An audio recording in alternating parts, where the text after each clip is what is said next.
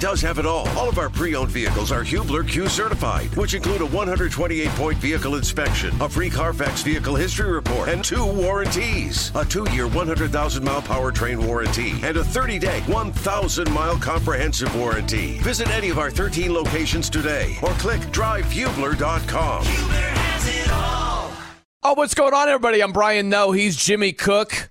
93.5 and 107.5 The Fan. And on the top of the brain, the Masters. We'll get into that momentarily. Also, the tank standings, of course, with the Pacers. Did not go well yesterday. A lot of Colt stuff. Decent amount of Colt stuff here today where some mock drafts. There's one that pretty favorable for the Colts in terms of not trading up. Also, a column from Yahoo that is just calling out the Colts defense, which I find to be peculiar. But we'll get to all that stuff. How's everything going, Jimmy Cook? Everything good? You uh, make a ton of dough? I thought you might be retiring after making a sizable profit off of day one of the Masters. No, no, I was playing the long game at Augusta, so not not a ton of retirement funds added yesterday, but still enjoyed what we saw uh, throughout the first 18 holes. Obviously, getting into it now today, and then like you, just scouring through what the latest uh, nuggets were in mock in mock draft land for the Indianapolis Colts. It never gets old, I don't think, especially when there's something brand new and I'm like, wow, I hadn't considered that one. I'll be surprised if that happens, but we'll see. But the news right now Brooks Koepka, I call him the slacker from one of his comments earlier uh, where he mentioned that he doesn't practice before non majors. Uh, this was his earlier comment a while ago. I just practice before the majors. Regular tournaments, I don't practice. When if you see me on TV, that's when I play golf. oh, I hate that so much, Jimmy Cook. so Brooks, the slacker Koepka, he is leading and he's playing great right now. He's minus eleven for the tournament. He's minus four on the day here in the second round, and he's got a four stroke lead. Vic Hovland and Jon Rahm, they have yet to tee off. Uh, Vic later this hour, Rahm next hour. So long way to go here, but Brooks Koepka finally healthy. That's the thing. He slipped and fell uh, about almost two years ago and jacked up his knee. So he had knee surgery. His kneecap was all messed up and now he's finally starting to get healthy and that's what he talked about he's like it's not actually a different mindset or anything i haven't rediscovered anything he's just i'm healthy right now so he looks like a new golfer. Amazing what health can do for your golf game there jimmy. Maybe we're looking at brooks the wrong way. Maybe it's actually a story of inspiration brian. And hang with me for a second. Here's okay. why. Uh-oh. it's now the faith to the everyman because Brooks Koepka, if he goes on, I understand he's doing the practice here with the Masters, but if he goes on to make a statement like that, like, yeah, I'm not practicing a ton unless it's a major, and then he goes and wins the whole thing. Maybe that is the inspiration for the entire sea of golfers you see the first week or two after the Masters that are out there. Like I, I, I could do this. I could, I could set a personal best on the course I'm playing at. Maybe it's an inspirational story. Maybe we're misreading this. Uh, you know, uh, you could go with that. That's fine. Some people might go along with it too. I wouldn't, but you know, hey, whatever. This was in March of 2021. That's when he jacked up his knee. So he slipped at home in Florida, dislocated his right kneecap. He said he tried to pop the kneecap back into place and shattered it. We're off to a squeamish start already on this show today. I didn't know about this. So he tore his medial patellofemoral ligament, otherwise known as the MPFL. I, I didn't even know he had that, but it attaches the kneecap to the femur. He messed that up, and the doc said it's about a year and a half in terms of his recovery. So his window right now of good health is about on track with what Doc originally said. Look, anytime that a golfer of his caliber, all things considered, is healthy, it makes for a more exciting watch, eh, regardless if it's the Masters, if it's the Open, or or if it's just a, a normal weekend event in golf on the tour that's not related to one of the majors. Um, aside from that, though, at least when reading what he went through and reading, like you mentioned, the very descriptive. Oh yeah, my mm, leg yeah. was sideways and then yeah, foot was turned. Out okay, that's a lot. It's a lot, Brooks. I uh, I don't know that I would have had the mental fortitude to snap it back in, but I guess what again, this is a real quote. When the kneecap already shattered, went in pretty good. It was easier. The whole process was was simpler for him. So yeah, a lot of uh, honesty and transparency, maybe too much so from uh, Brooks Koepka regarding the uh, details of the injury that he went through. Yeah, it's uh, uh, kind of a weird thing here with the. It starts off like this quote that you pointed out. It starts off sounding awful and then in the end, it's like, but it was kind of good. This is what Brooks yeah. Koepka said of his knee injury. My leg was sideways yep. and out. that sounds awful. My foot was turned out, and when I snapped it back in because the kneecap had already shattered, it went in pretty good. it went in a lot easier. That was March of 2021. Different day and age right now, April 2023, and Brooks Koepka has a healthy lead. I don't know about you, Jimmy, but I love a story with some controversy. And we've got some controversy here. We have caddy gate, if you will. so Brooks the slacker Koepka, his caddy, he goes by the name of Ricky Elliott. And Sage Steele, IU grad, shout out. She was on ESPN yesterday.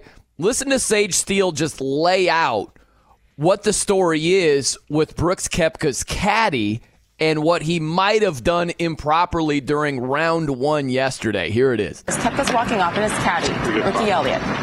You see him there, mouthing the word five, as in five iron, communicating with Woodland's cat, caddy.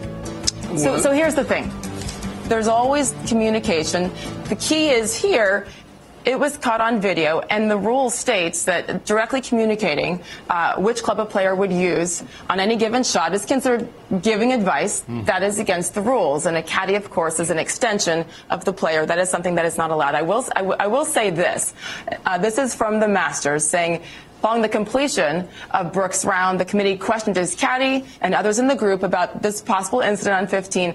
All involved were adamant that no advice was given or requested. Consequently, the committee determined that there was no breach of the rules. So that's what the Masters has ruled, and that's what we are going to go ahead with.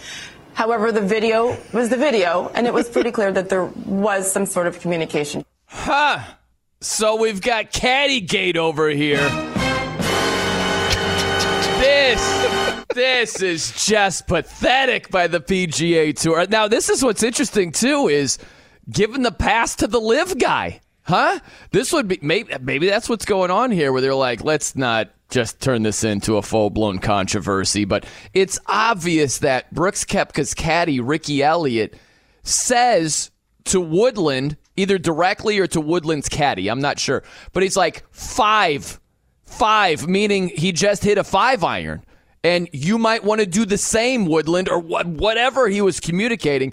He was absolutely talking about which club was used. And they talked it over after the round.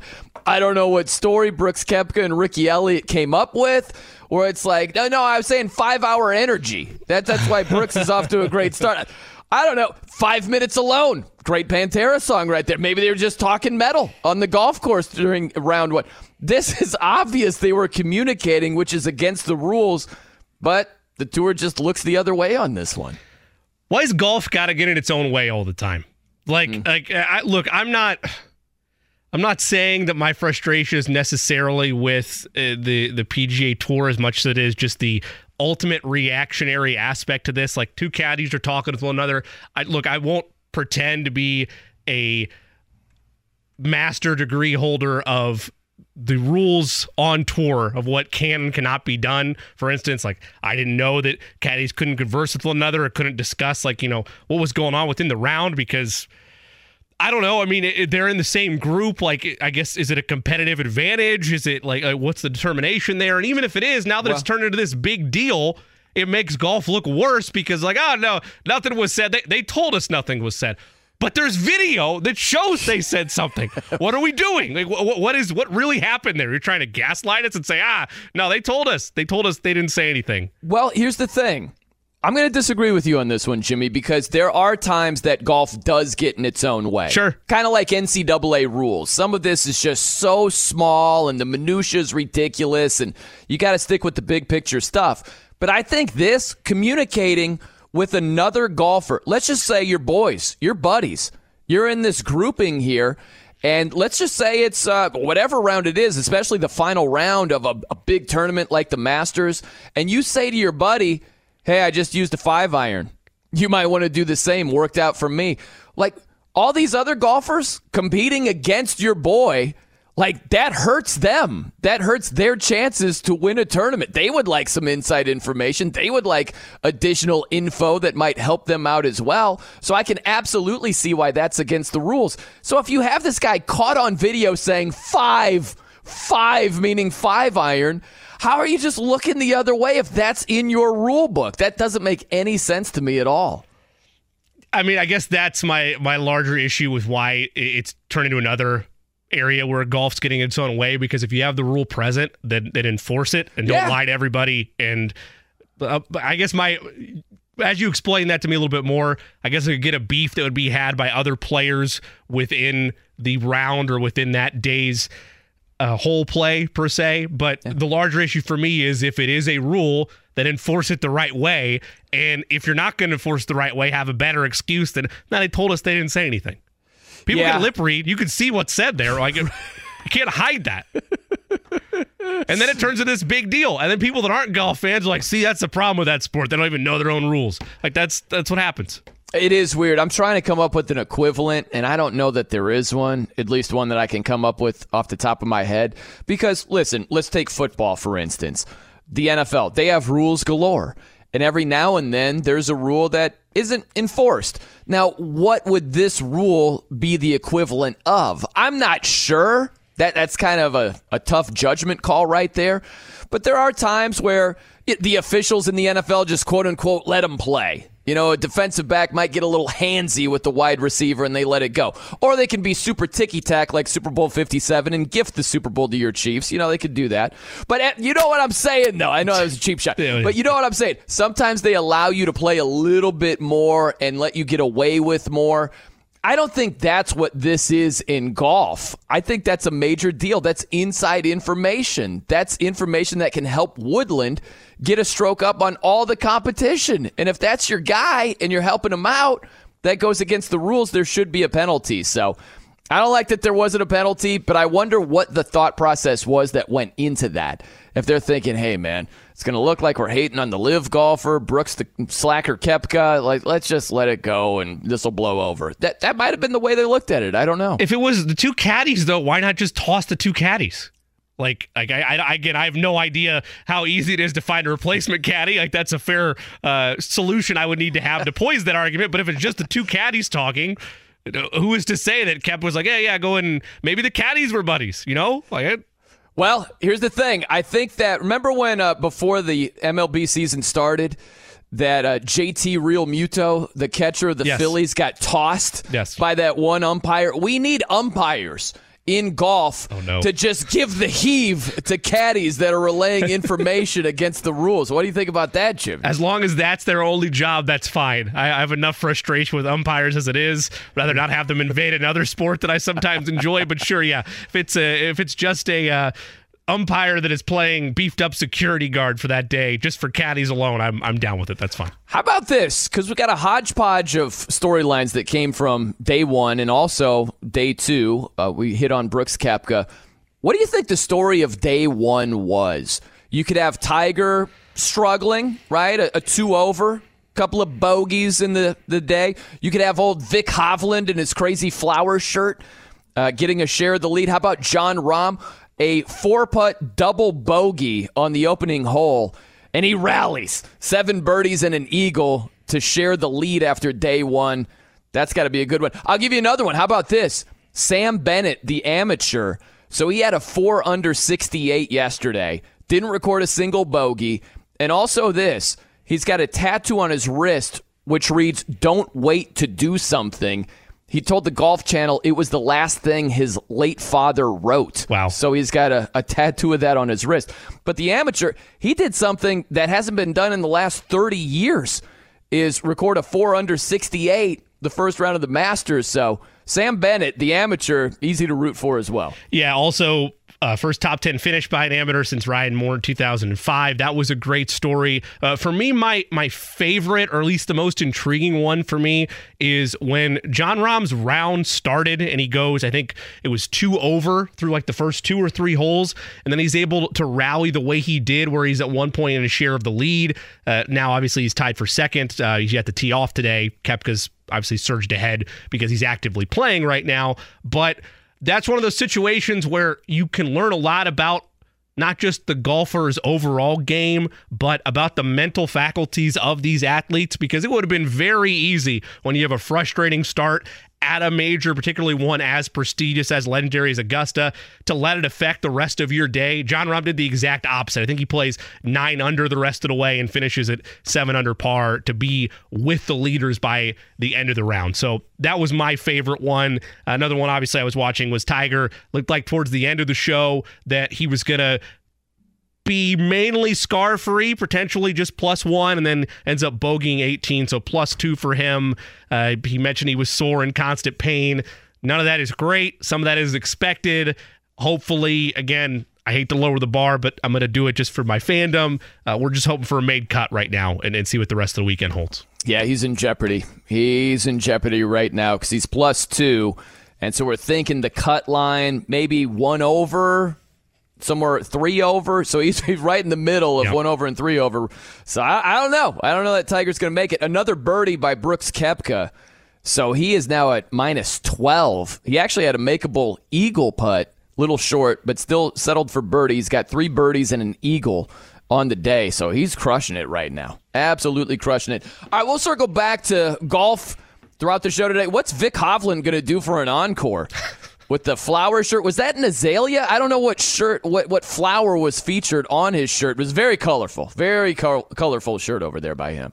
I'm all about the style at the Masters. I, I view it as I guess I maybe I'm less traditional than most. I I want people to be just as, as crazy as they can at times the outfits, but I also like the traditional aspects as well. The red on tie or the red on Sunday for Tiger when it's appropriate. Uh, some people have the, their classic go to like a little bit of a of a blue or, or, or a pink top. Like it, it's love in general, the flowing colors. It's the introduction to spring for a lot of people, Brian. I, I like to see it pop amongst the background of the azaleas at Augusta. By the way, Brian Noe and Jimmy Cook with you here, 93.5 and 107.5 The Fan. What is your go to flower of choice to buy for your loved ones there, Jimmy? What do you go with? Uh, usually, I'm just a stereotypical answer. Usually, I go roses, but if there's a nice, like uh, a beautiful assortment of uh huh just like your, your, your pink or your just like a nice colorful assortment for the springtime. I'll go that route. Uh, sometimes they have different uh, flower mixtures that feature of the season. So if we're in kind of fall, I'll go that route. Just depends. I like I like the, the color of the season to match the flowers I'm getting. Okay, so it's more so the display yeah, yeah, yeah. the flower. Yeah, than specific flowers. But if Something I'm going to go to flower, roses. Yeah. Roses. Ro- ro- but catching the eye. You know, my mom likes carnations. That's her go to. So I normally get that. My girl likes lilies. That's uh that's her go to. But I'm a little bit like you. If you got something that catches my eye, chances are I might not know what flower it actually right. is but it looks cool. Yeah. So I just kind of let's just roll with that, you know. Yep. The funny thing is, I, I could you, literally I could go outside and dig up the first flower that I see and put it in a vase and it, would look all horrid and nasty and like there's dirt and grime and I'd, be like here mom happy mother's day and she'd be like oh my gosh that's so nice of you right like yeah. it's just a yeah you know, she's she's easy to please so that's that's very nice. Shout out to my mom, who's the best ever. Okay, we got to get to the tank standings over here, Jimmy. Not a good day in the association for the Indiana Pacers. Last night did not go their way. The Orlando Magic resting Paolo Banchero and every other freaking starter over there as they get blown out. They get worked by the Cleveland Cavaliers. Also, San Antonio, they almost they almost screwed it up against oh. Portland, which we were hoping for. We were hoping for a Blazers win, so they fall in the tank standings. But no, no, no. Dikembe style. The Spurs came roaring back in the fourth quarter. They're down, what, 117 to 110, and here come the Spurs. And they end up beating the Blazers. Not good for our Pacers here. No, you can only do so much. We can only will the losses across the league within our power. And we flirted a little bit It was a bit of a tease. Thought we were going to make some ground up. Not the case last night and, and running out of time to do so, unfortunately. You know, I will say this, man. It is just embarrassing how many teams are just like blatantly tanking. You know what I mean? And uh, the embarrassing part is one that the NBA doesn't have anything in place to curtail it. Nothing. Uh, like they do have the draft lottery, but I mean an additional layer to it. Of you don't remember in the NFL where Roger Goodell he came out and he's talking about teams resting some of their players who aren't in the playoffs and he's threatening them. He's like, "We're going to fine you. We're going to take away draft picks. Like, don't even think about it." Yep. And in the NBA, you have just blatant tanking. Orlando rests everybody. You've got the Pacers resting their top guys. You see it around the league right now, and there's nothing, just a collective shoulder shrug and, eh, you know, whatever. And on top of that, you've got to give these BS reasons why your players are supposedly out. It's a total joke. So on the neutral, big picture NBA concept, I agree with you. I'm right there with you. It's a joke. There should be more done. Why is the league not stepping in to kind of, you know, write this in some way, maybe have a little bit more of a strong arm like the NFL has done in these situations? From an individual fan perspective, whether I'm rooting for the Pacers, whether I'm rooting for the Magic, regardless of who I'm rooting for in this tank off that we've had ongoing for the better part of the last, at minimum, last week and a half, two weeks. Mm-hmm. Do it. Keep doing what you're doing. Sit everybody. Say they have a well, an illness, Say, like you've been doing, because I, I don't want to see a meaningless win. And and it it, okay. it it stinks from a product standpoint. But at this point, as a fan, if I'm an individual team guy, I don't care about the league's product. I care about my team getting as many ping pong balls as they can to try to get a generational talent. Here's the deal, Jimmy. I think of this as parents and kids. Okay. really, I do. I look at teams as the kids.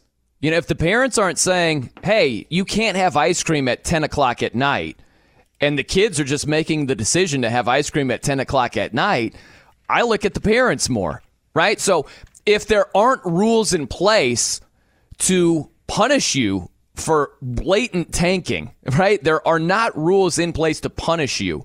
I look at the parents, which is the league, for not having rules in place, right? I think of this like the hack a Shaq, right? If you look at the hack a Shaq, I'm not blaming the teams for saying, hey, we can just foul the worst sure. free throw shooter off the ball and it's all good. Well, then why wouldn't we do that? I blame the league for not having a rule in place to punish you from and, and to prevent you from doing that.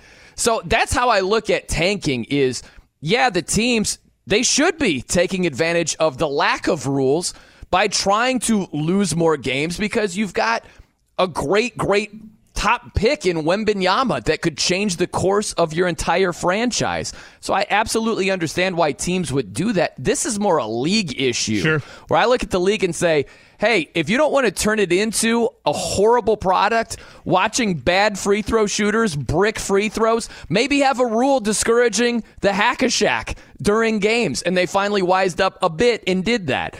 I look at it the same way with tanking. If you don't want to have all of the top players, teams resting all their starters, trying to lose outright, then maybe have something in place to discourage that. If they don't, I look at that being way more on the league than on the teams. Well, and they've done as much as they can outside of really laying the hammer down of taking away draft picks, suspensions, fines. Like they, they've yet to dabble into those waters.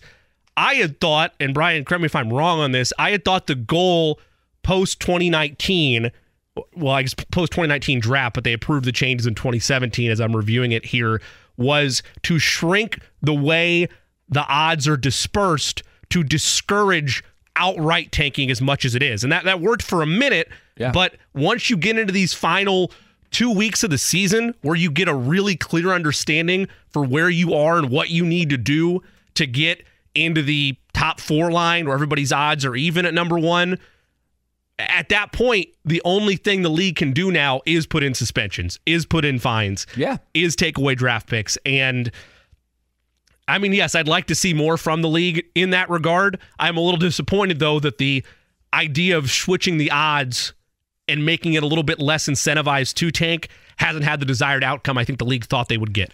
It sure hasn't. It has not because the three teams with the worst records, they each have a 14% chance to get the number one overall pick. Okay? It used to be 25% like, for the top seed and 19 for second. Yeah, so it's been dispersed differently. That's just the bottom three records. Think about where Indiana is, or the Wizards, or the Magic, who rested everybody last night, sure. or the Blazers, sure. who sat down Shaedon Sharpe, one of the only good players that they have playing right now, you know, with everybody else being shut down. Like, that doesn't do anything for those teams. Yeah. So, like, it only did so much good you just have to have a heavier hand if you really want to discourage this. And Adam Silver is freaking spineless. Just another chapter in the book of spineless activity from from uh, Adam Silver. It's it's a joke. But how about this too? Turning away from Silver to tonight's action. So the Washington Wizards, who have the same record as the Pacers, they host the Miami Heat. That is bad. that is a bad situation for the Pacers because Miami needs to win. They're currently in the play in. They're a, a seven seed as we speak. They're in seventh place.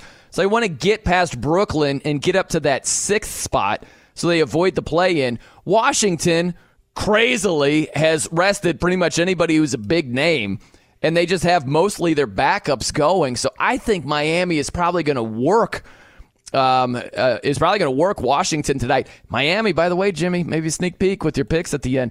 Miami only a six and a half point favorite on the mm. road against the Wizards, who want to lose. The Wizards want to lose, yes. and Miami really, really needs to win. And Miami is way more talented roster wise tonight, based on who they're facing against the Wizards. I, this could easily be a boat race. And then you flip the other side of the coin, and you have Pacers Pistons tonight. Of course, you can catch it all here pregame coverage starting at 6.30. you, very nice. Right here on 93.5, 107.5. The Fan, Mark Boyle, Pat Boylan, Eddie Gill. Should be a, a, a fun if you don't shout out Eddie Garrison, I, Eddie he, Garrison behind the ones and twos of that okay, as he is right. right. here. And you cannot forget about Eduardo Blanco. And either. you cannot forget about the world's greatest post game show, Eddie White, dominating the airways, taking you through all of the aftermath of both Pacers Pistons as well as the NBA landscape. But yeah, I mean, it is. it's going to be a situation where if you are Team Tank, if you are wanting the Pacers to continue to lose as many games as possible, they are almost up against a wall in these final two games where there's only so much that they can do in their own boathouse that will actually impact their standings. Like yeah. Washington should lose tonight by all accounts. I know it's a crazy league. Miami should boat race them. They still have something to play for, like you mentioned. And with the Pacers, you're against a Piston team that, again, doesn't really have any incentive whatsoever. I guess they have wiggle room in a sense because they like have locked up the number one spot. But yeah, your your your chances are dwindling if you are a part of Team Ping and wanting to see any type of growth here. They really are. Yeah, because the Pacers are in eighth place right now of the tank standings. They're looking up at Washington, same record, but looking up at Washington. Like I said, they host Miami tonight. Miami needs to win. Bad scenario for the Pacers. You want Washington to win. Most likely that's not going to happen. And then also in sixth place, you've got Orlando. So think about this, Jimmy. Orlando on the second night of a back to back just got crushed last night, rested all their starters. They're at Brooklyn tonight. Brooklyn is in sixth place. The Nets need to win. So this is a horrible scenario for the Pacers tonight. It doesn't look like they're going to make up any ground. But we'll circle back to that. Coming up next, want to turn our attention to the Colts. Interesting column I read. They're ranking divisions by their competitiveness.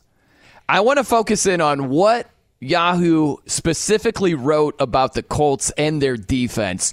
This might uh, this might uh, spur some verbal uh, hostility, uh, verbal fisticuffs, if you will, Jimmy. That's on the way. I'm Brian Noe. He's Jimmy Cook. It's 93.5 and 107.5 The Fan.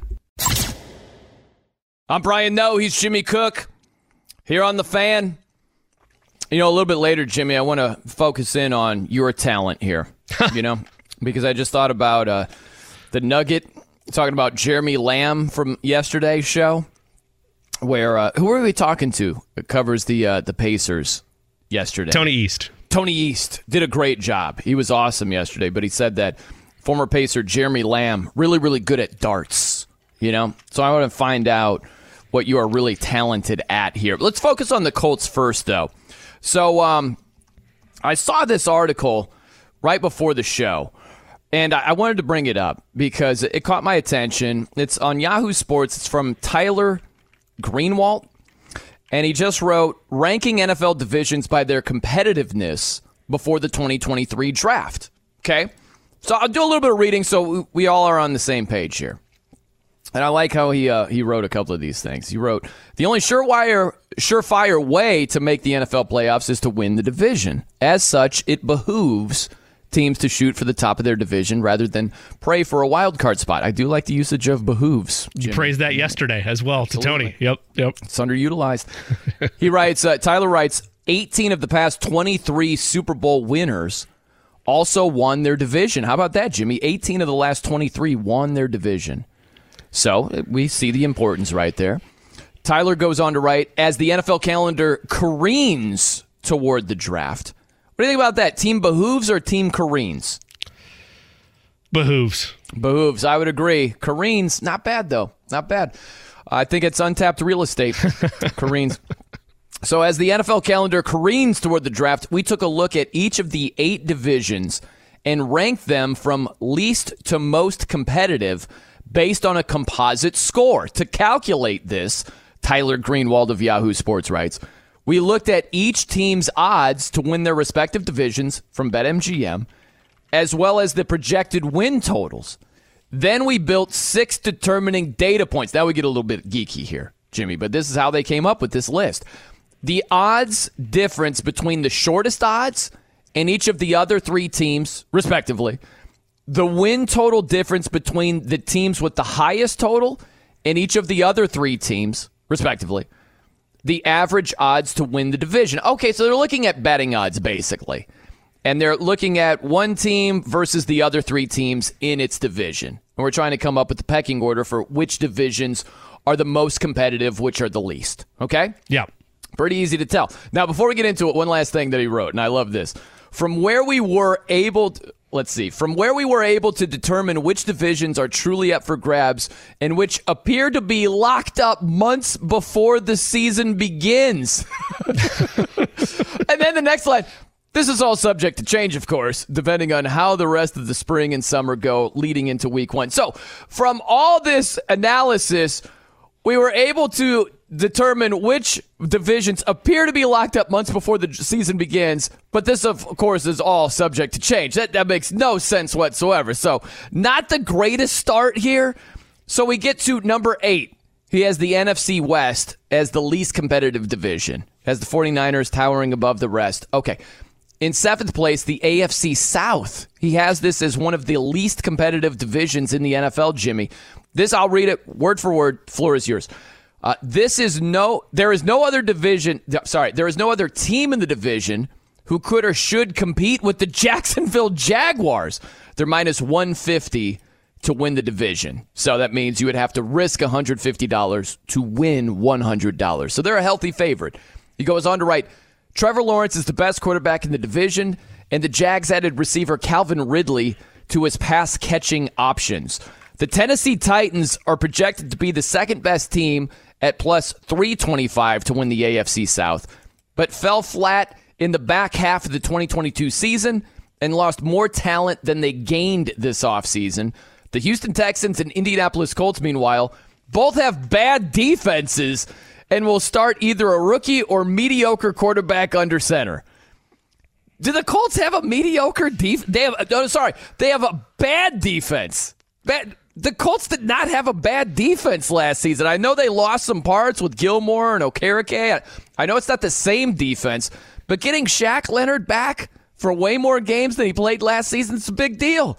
You can't have the Colts as a bad defense. It's just factually incorrect. So here's what I think happened. A lot to dissect there. First, I don't disagree with the South's placement, and I do think with the caveats that they put in place as it stands right now on April 7th, 2023, the Jaguars are the favorite and the only team that should likely compete in the AFC South this year. Not yeah. going to dispute that. Not, not going to yeah. dispute that right now in my I'll mind. Push, I'll push back. I know you going. But you keep going.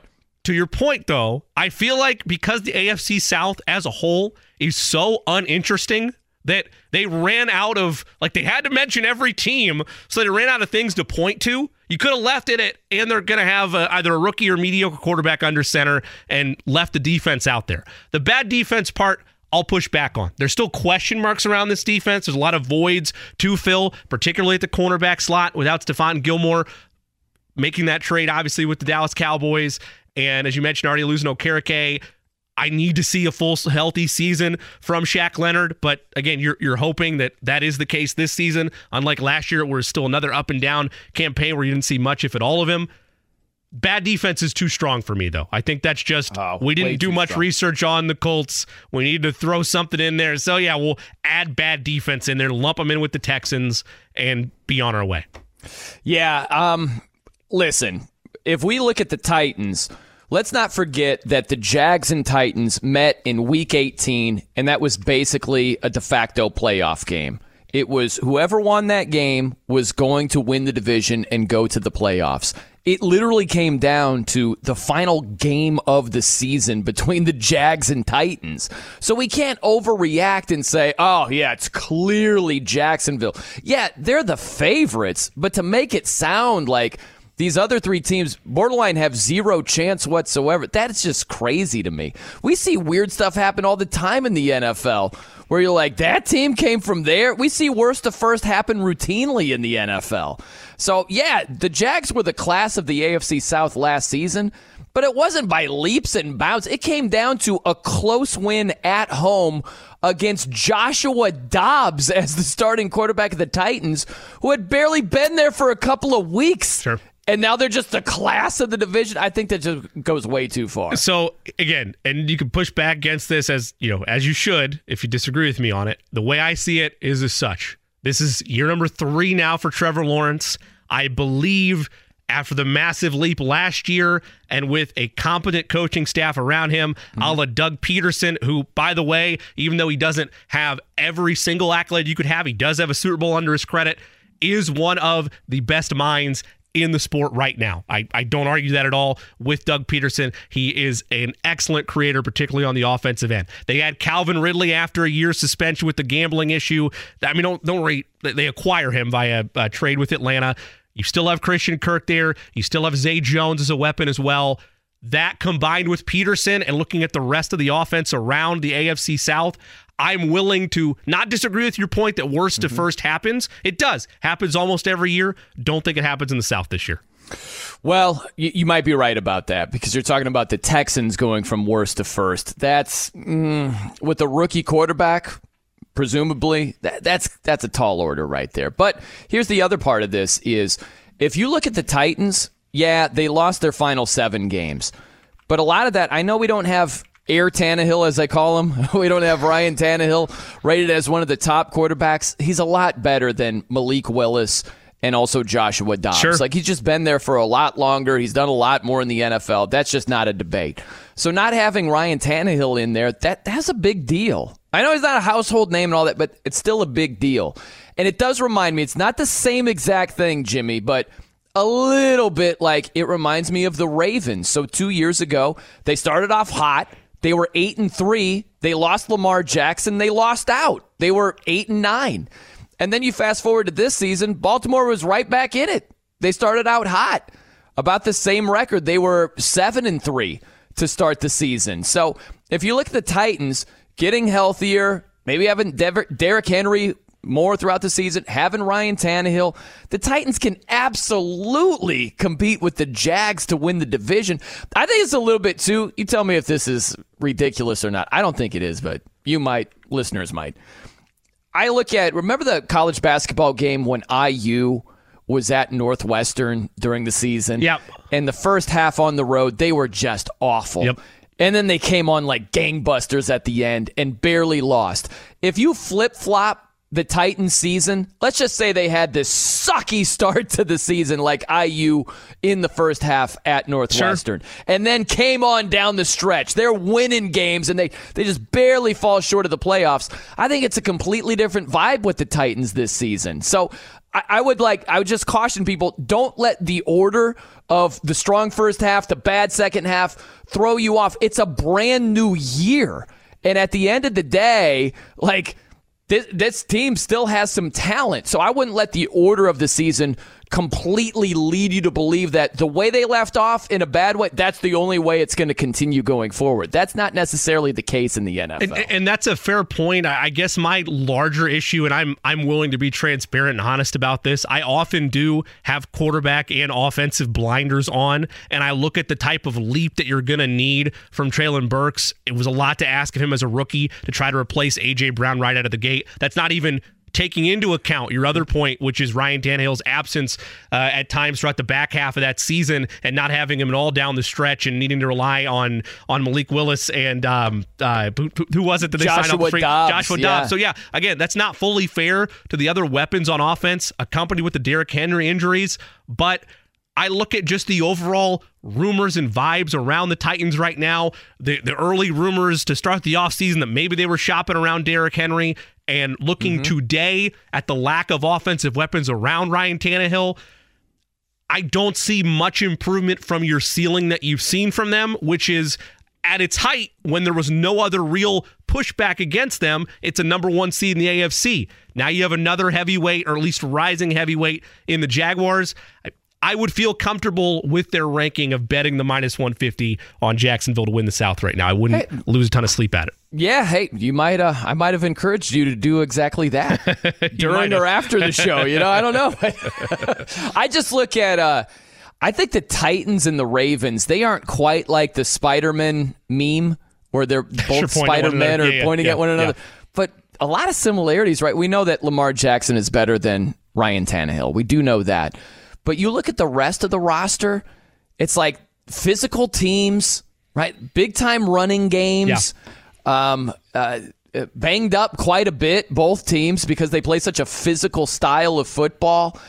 Um, look at the wide receivers to throw to. Leaves a lot to be desired collectively from those wide, receiving cores. So I think they're pretty comparable. But again, both those teams, they play a style that I think limits their ceiling, lowers their ceiling, but it also like heightens their floor. like they defense travels. Like playing hard-nosed physical style of football, it travels well. So those teams they're good enough to be in the thick of things, but their ceiling is I think limited because just the style they play, it sometimes does put a hurdle in their own way when they're so banged Yeah. up at the worst time of the season. But the point is, they're not a team that you can just like scratch off and say, ah, no, we're probably good. They're not going to compete for the division. I think both the Ravens, if Lamar is back there, and the Titans will repeat for their respective divisions. And I want to like flip this one other way to kind of round things out with you. When you look at though, and this is just one ranking system, right? This is not a ranking system you and I put together. But as you look through the rest of the article and where they have those rankings, I I have a hard time moving the South in any direction. Like I, I feel like they're not going to be the easiest clear front running division, but when you look at the rest of the metrics in this list, I, I, I like where the South is. I don't really disagree with the idea that it could very, very well be a one horse race when I compare it to the rest of the divisions in front of them. Well, hey, man, I hear you. The funny thing is, while we're talking about the South, that's the one division that had a team go from worst to first. Yes, it did. It just happened with Jacksonville. but it's the only one that, and I this is this is going to be slightly disrespectful to uh, Mike Vrabel, and I, I apologize for it, but it, I can't get around it. It's the only team in the division that added a Super Bowl winning head coach and had a proposed franchise quarterback, like elite franchise quarterback in their midst that finally put together a high level season. That that does not exist anywhere else in the South right now, well, and it didn't uh, last year either. Unless the Colts get willed to throw Levis. Correct. Yes, and know, then they're they- instantly right there. Yep. That, yeah, yep. then it changes everything. okay, uh, coming up next, we circle back to Jimmy's uh, talents, uh, wide array. You know, I don't yeah. know which one he's going to pick from right there. We'll find that out. And also, a couple of interesting, uh, fun NFL facts that, uh, you know, if you just read and read and read, every now and then I, I read something, I'm like, oh, wow, that's kind of cool. So I'll share that with you right around the corner. I'm Brian Noe. He's Jimmy Cook. It's 93.5 and 107.5 The Fan. I'm Brian Noe. He's Jimmy Cook. 93.5, 107.5, The Fan. Okay, before we get to your wide array of talent here, Jimmy, I was reading some of these NFL. Uh, just I, I I love the NFL, man, like no other. Uh, so I'm a junkie. I'll read columns, articles, whatever you got. I'm reading it. but I, I read this. This this goes back to the column we were just discussing about the uh, most and least competitive divisions heading into the 2023 season. There are a couple of interesting nuggets. So in the NFC South, going to have four new starting quarterbacks. Brady's retired. Probably going to have C.J. Stroud over there at Carolina. So uh, I guess they consider Desmond Ridder a different starting quarterback, even though he started toward the end of the regular season for the Falcons. But whatever. The stat is all four teams will start a new quarterback in week one. That's the thing. A first for a single division since 1973. We haven't seen a full division do that. Now we did have uh, technically we did have realignment in 2002 where you have these eight divisions of four teams across the NFL. We used to have five teams. What the old AFC Central, I think, had six teams for a little while. So that goes into it. But still, got to go all the way back to 73, where you found all new starting quarterbacks in week one for a single division. That's pretty crazy to me. Anytime you have a historical nugget like that, I'm all about it. Uh, the list we talked about earlier regarding which divisions would be least and most competitive NFC, NFC South is ranked third by that metric for a lot of the same reasons that you just mentioned. Yesterday, you asked me which teams I was least interested in watching. I mentioned one of the teams in this division in the, in the New Orleans Saints, but you hmm. could really point to any of them the Falcons, the Buccaneers, and the only thing that keeps the Panthers out of my mouth is the idea of a new shiny toy at quarterback for them and what that could look like, assuming it is projected right now to be CJ Stroud, but whether it's Bryce Young or whoever it is, the shiny new toy will always get my attention in the early goings of the regular season. Yeah, not exactly must see TV. No. Also, this nugget here the NFC North, they have that as the most competitive division. The Lions, they're favored to win it. That would be the first time they won the NFC North since 1993. I think about them. Just winning your division. It hasn't happened in 30 years for the Lions. Wow. Your heart goes out to the Lions, and this is finally a silver lining or or open window opportunity in their mind, right? They they know the Vikings are still there with Kirk Cousins and Justin Jefferson and Dalvin Cook, and they realize that all this noise is made about the Chicago Bears. You're expecting a massive, barring lottery and lightning striking yet a third time in the last 30 years for the Packers. You're expecting a massive step back from them with Jordan Love under center. This is as good a year as any for the Lions to finally get it done. By the way, taking a left turn from that, Viktor Hovland is just teed off at the Masters. Very disappointing day two shirt selection here.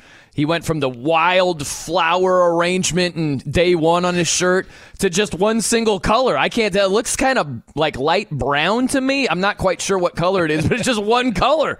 He's like, yeah, let's go with this as the follow up to day one. All right, all right. Very muted today for Viktor Hovland. By the way, one minute left before we talk some draft stuff here. The talent of Jimmy Cook? what is at the top of the list, non radio wise, because you're crushing it radio wise? Oh, thank you. Yeah, th- nothing related to a microphone in front of your face. What are you talented at there, Jimmy? And I bring this up because Tony East, who covers the Pacers, he mentioned that former Pacer Jeremy Lamb is really, really good at darts. So it just got me thinking, well, what's the go to talent for you, Jimmy? I, I don't have darts. I don't have bowling, and I'm not saying I'm playing against like top tier of this particular talent. If I did, I'd probably get my you know what handed to me, but uh, relatively good mini golf player. Really, oh, really? really, really, really good at, at finding the right angles on the putting surface. Uh, not so much the rest of my golf game, but but but capable of of knocking down a big putt when needed. Wow, really? Yeah. Okay. Uh, Jimmy Nails Cook. There you go. When it comes to a miniature yep. golf. Sure. All right. What about you? Uh, I can I can throw a football. I can play a guitar. That's what I can do. Uh, that's about it as far as talent goes. Eddie? yeah, Eddie. Really? Oh, okay. Yes. That's a fun one. Cornhole. Is it what is it? The spin? You do anything fancy that gives you a leg up on the competition? Oh, I know how to strategically place bags. I know how to push bags. I can airmail. Um, wow. Okay. If I really wanted to like practice this like day in and day out, I I, I'm, I wholeheartedly believe I could competitively play cornhole. That's awesome. Really? Yeah. Are we going to see you on the deuce one of these days? no, the Ocho, you will not see me on the Ocho. okay. All right, coming up next, let's talk to a dude named Thor. Huh? He covers the NFL draft, college football analyst. Thor Nystrom is on the way. We'll talk Colts and beyond I'm Brian Noe. He's Jimmy Cook. It's 93.5 and 107.5 The Fan. I'm Brian Noe. He's Jimmy Cook here on The Fan. We'll get to was Eddie Garrison ripped off, or is he trying to work the system a little bit later today? We'll say in about 15 minutes or so. But let's talk to a dude named Thor, huh? Thor Nystrom, NFL draft slash college football analyst. He's at FantasyPros. And if you didn't catch, I didn't catch it myself, but Eddie Garrison said, if you don't know, it's the Avengers theme song right there, with the, of course uh, the name Thor. Are you an Avengers fan there, Thor? Of course. How could I not be? I feel like I got to ask you, how much do you bench? If you're a guy named Thor, I feel like you could throw some weight around there. I'd rather have the gifts that I put out on Twitter benching for me. I might not bench as much as the as the movie character, but yeah, we we, we do okay. I'm I'm lucky I wasn't born, you know, five five with that name for sure. Are we talking like uh, if we're repping out at the combine? Are we talking like what 10, 12 reps of 225 right now?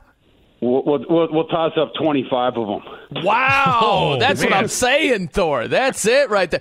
Now I want to I want to know what specifically is the most interesting storyline for you regarding the NFL draft. So don't don't just give me all quarterbacks in general, but is there specifically you think CJ Stroud probably going to Carolina? Maybe Bryce Young goes to Houston.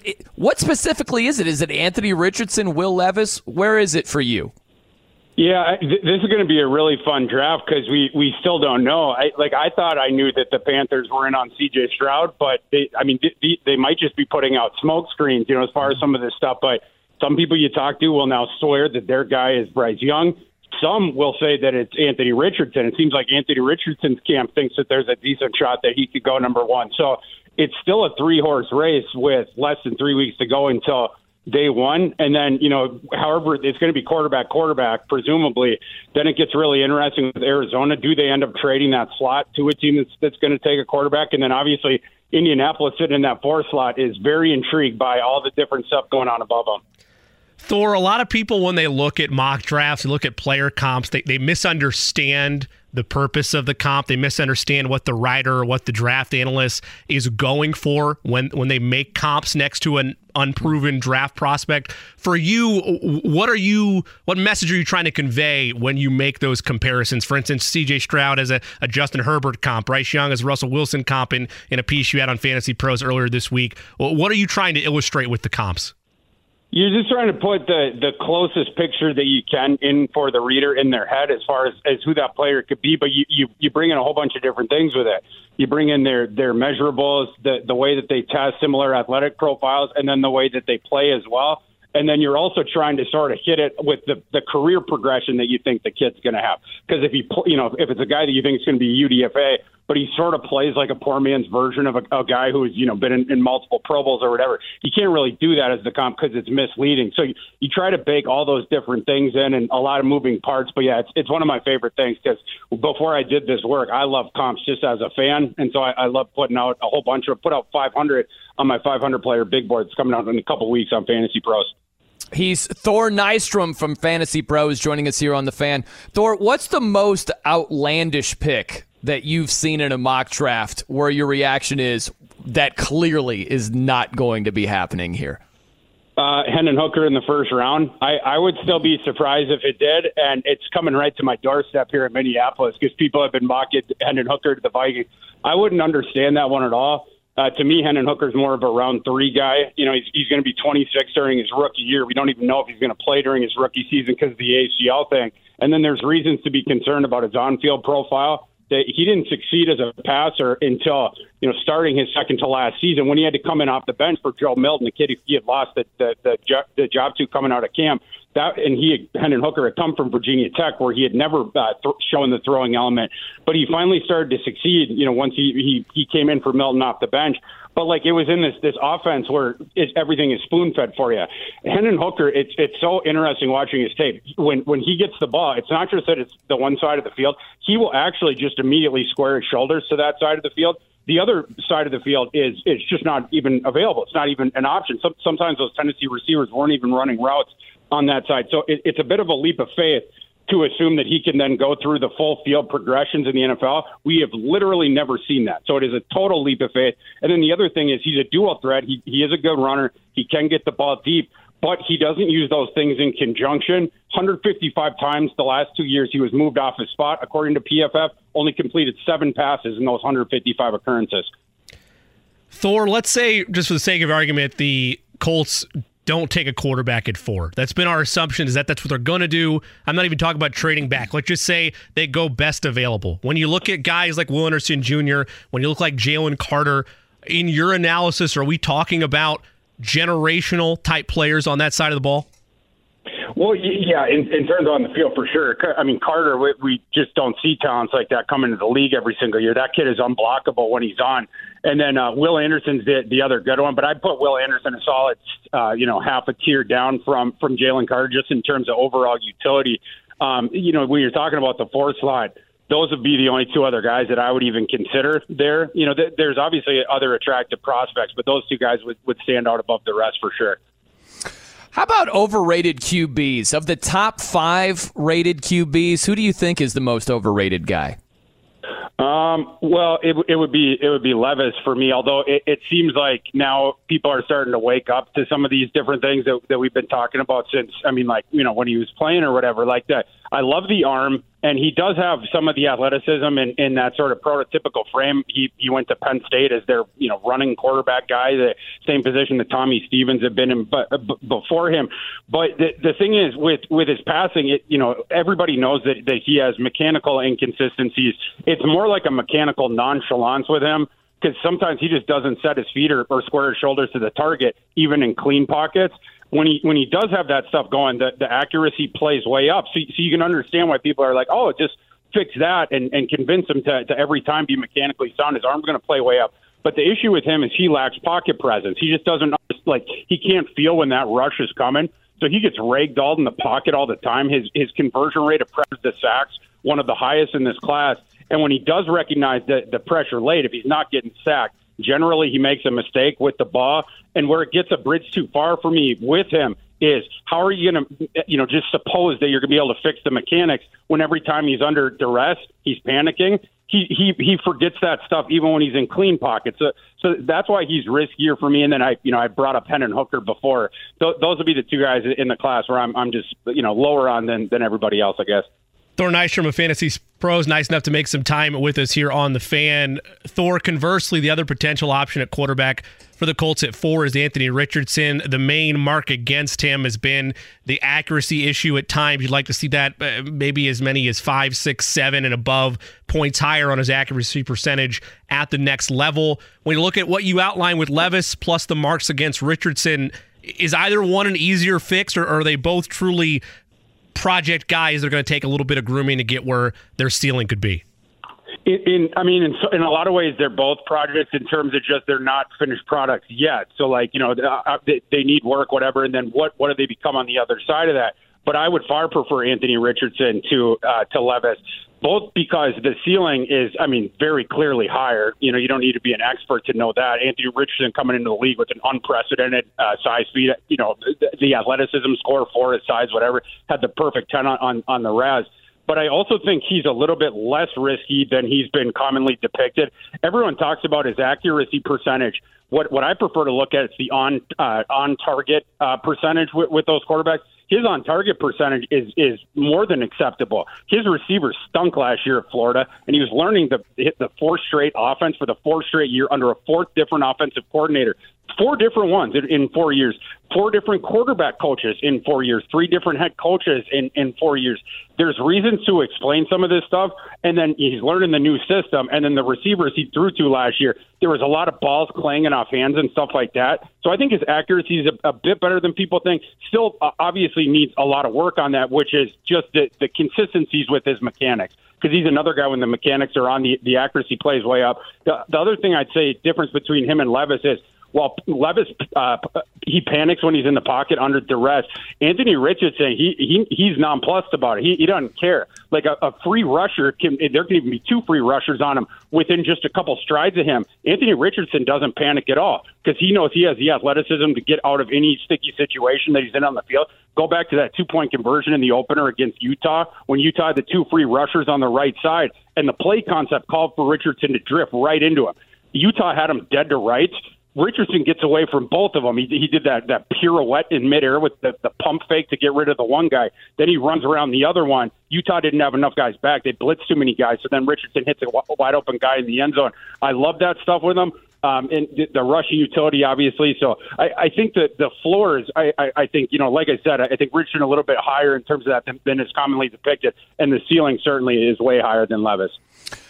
How about the Colts at number four? There's been a debate around here where they should move up to number three. Some say you should stick with the fourth overall pick.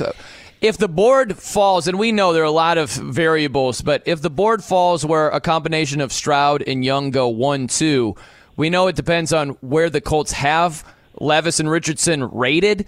But what do you think in general of the argument of either moving up to three or staying at four? I, I wouldn't make the Cardinals put me to a decision on that. Like, I, I haven't heard anything to indicate that the Cardinals are close to a deal with another team. I wouldn't even consider it until that possibility is out there. So I'd make the Cardinals do the work on that end. You don't want to be in a situation like, remember the Bears that year with the 49ers where they gave the 49ers stuff so they could move up one spot to take Mitch Trubisky. It was just totally unnecessary, and it seemed like they, they sort of got leverage into that, whatever. In, in this situation, I'd wait around but if you know, like in the Colts building, I you know I, I'm under the supposition that most of the football guys in there that they prefer Richardson to Levis in in that case. But it, you know, depend on how far they are apart. But if you do have one guy that is tangibly above the other one, at the point where the Cardinals come to you and they're like, "Hey, we're going to take this other deal from this quarterback needy team. We just wanted to see if if you guys would put anything out there to give us another possibility." That's when I'd consider it. But I certainly wouldn't be jumping head over heels to make that deal before the Cardinals have done their due diligence and bring another deal to you. Thor, I know your most recent piece on FantasyPros, Thor Nystrom, nice enough to join us here on the fan, went through the first two rounds of the draft with player comps and was where you thought they might end up. Another critique among the Colts, they obviously have a need to fill at cornerback, but I, am a more offensive minded guy. I love fun weapons, love fun toys there for a young quarterback. When you look at second round wide receivers and beyond, uh, where would be the, the most upside or the best value that the Colts could find as this draft unfolds? As far as receiver at the yeah. cornerback position, wide receiver. I apologize. Yeah. Yeah, with receiver, where, where the Colts are sitting in at the, the top of round two, it's a really interesting spot as far as this receiver class goes because this receiver class is different than the last three, four years where it's way down.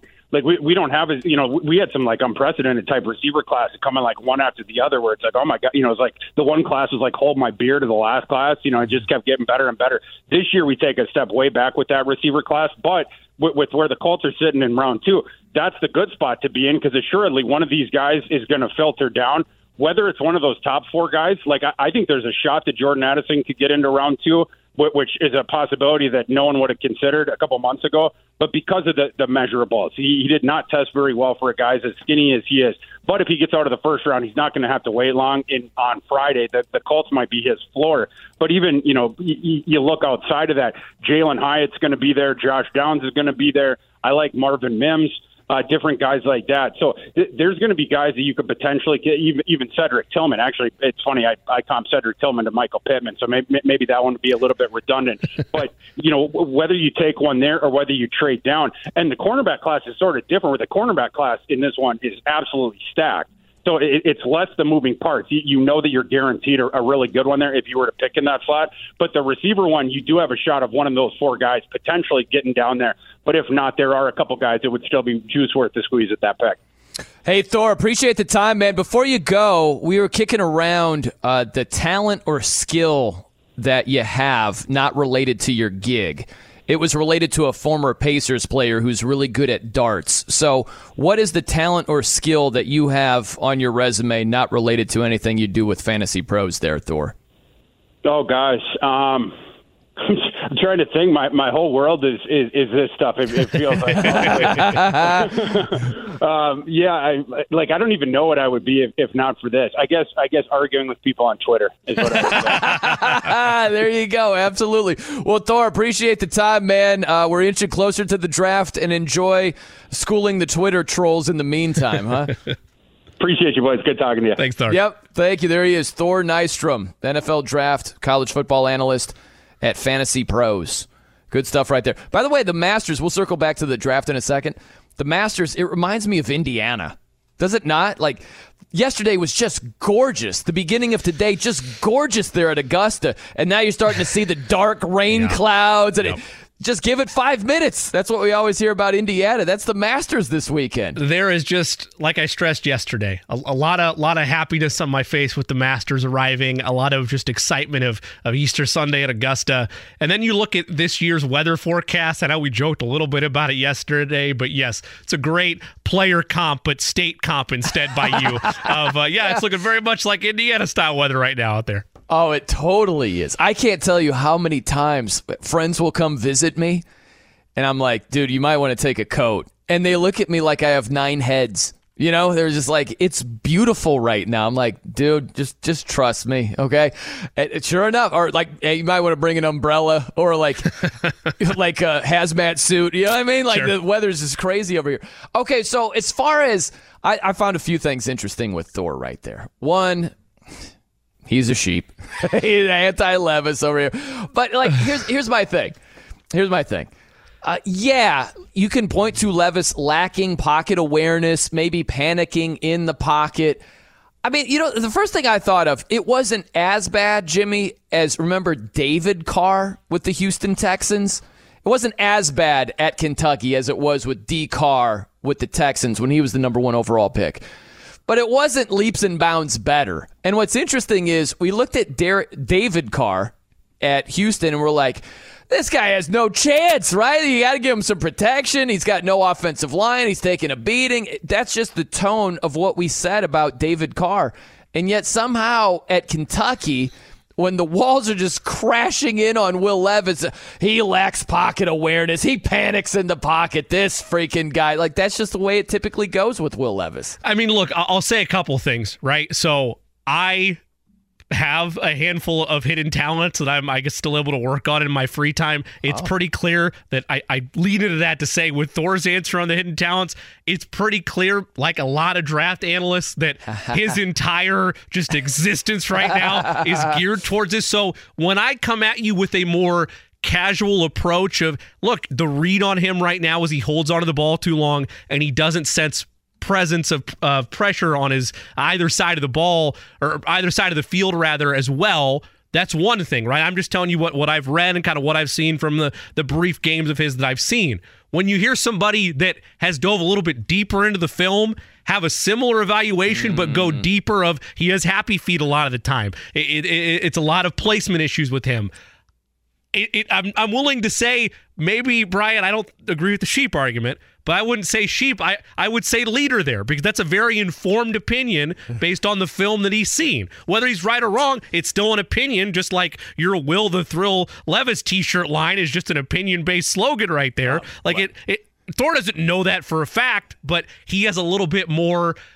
I guess observational data that he's seen than I have as someone that you have painted as a sheep at times for my my dislike okay. of, of, Will Levis. Okay, here's what I would say to that: big freaking deal. Okay, there plenty of guys you could watch all the tape in the sure. world. You could spend hours sure. and hours and hours and still screw up your evaluation. Sure. It happens all the time. Again, I'm not saying he's gospel. To be clear, I'm just saying a relatively informed opinion. Hard to say sheep with uh, the the type of just analysis that he provided there.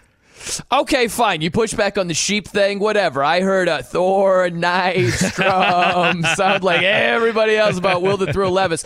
It's oddly similar to Josh Allen when he was coming out of Wyoming.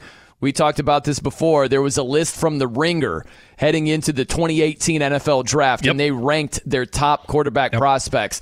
And a lot of these people who watched a lot of tape and broke it down, they didn't have Josh Allen in their top five. They had dudes like Kenny Trill and Kyle Lauletta ranked ahead of Josh Allen. Yeah.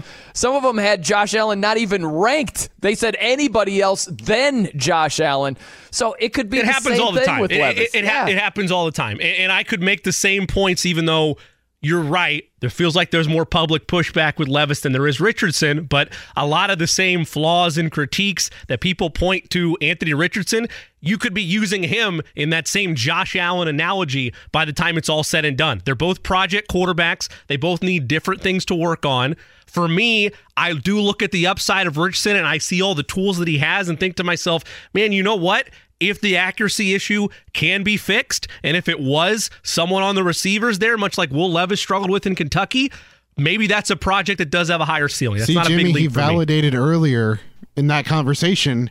What I've been trying to tell you is that the accuracy issues with Anthony Richardson aren't big deal. It's not a huge. It's not- like- it's not as big it's as not a people are making it out to be. flaw that you make it right. sound out to be every time you bring him up because you're Sure. like, oh, if you can fix the accuracy issues, and I and I know that's the biggest knock that you want to point to, but like It does have to be fixed, though. It's not a like. It, there, there's a fine line between everything is his receiver's fault and Yeah. the point that that even Thor brought up, which is that there is room for improvement. Like Oh, maybe it's not room. maybe it's not a massive red flag as maybe I've painted it or others have painted it to be, but there is a needed room for improvement, even if it is oh, it was all his receiver's fault. And then the quarterback that you guys previously just named, Josh Allen, look at his completion percentage from rookie year to now.